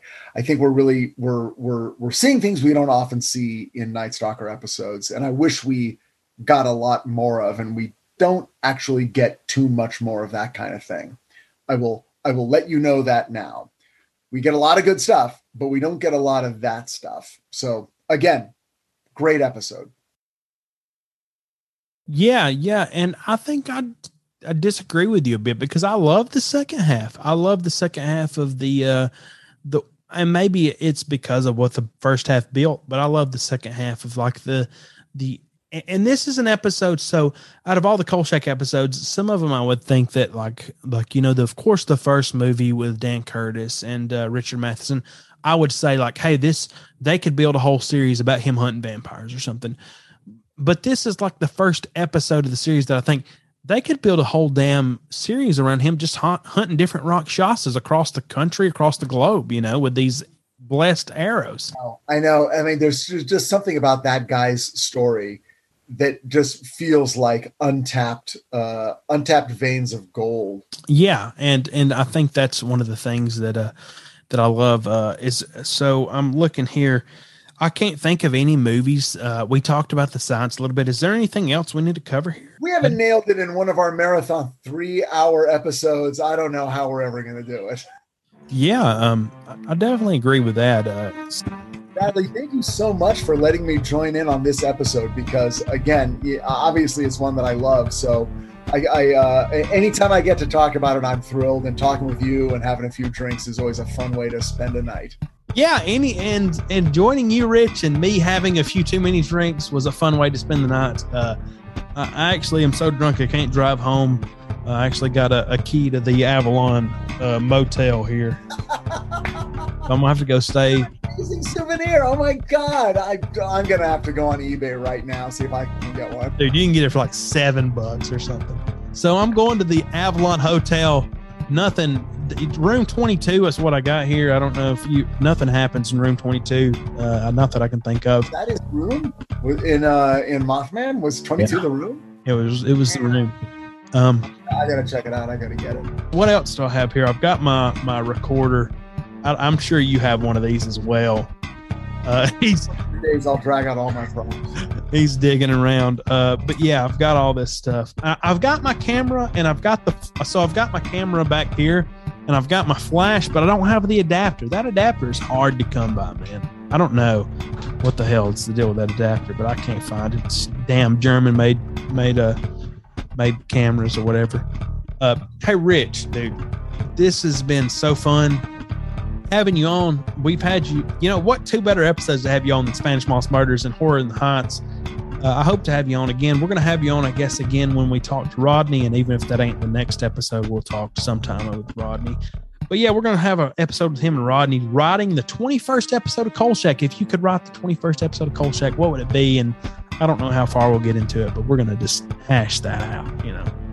I'm gonna figure that out. Talking about F- Kolchak, what's funner than talking about Kolchak? So if you can find us, you can find Richard Hatem at Richard Hatem on Twitter. Is that right? And uh, you can find us at Kolchak's Loop on any anywhere you find anything. Uh, your wife posts some interesting stuff too. What has your wife been up to? I don't ask a lot about your wife. She's she's writing. She's uh, writing plays. She's producing things. She's there, there's it feels like there's always ten projects going on with her. So, but she definitely is on. She's on Facebook and and and you know I would not be surprised if you uh, if you ran across her on Twitter and Facebook. So yeah, definitely. Yeah, and that's one of the things I want to do one day. I want to have you and your wife on to talk about Kolchak. I don't know why, but that just that would be fun just to talk about. Does she what has she seen? Do you know how many episodes of Kolchak she's seen? I'm, I forced her to watch some. Uh, you know, that's definitely something that she leaves to me. Yeah, but maybe we can get that to happen. Which she actually has replied on Twitter and said she would do it one day. I don't know if if she did that to. Uh, If, if you get her to say yes, then that's a yes. but you know that would be super fun one day. But uh, you know we'll wrap this up here. For all things Kolchak, uh, you can find us right here inside the loop.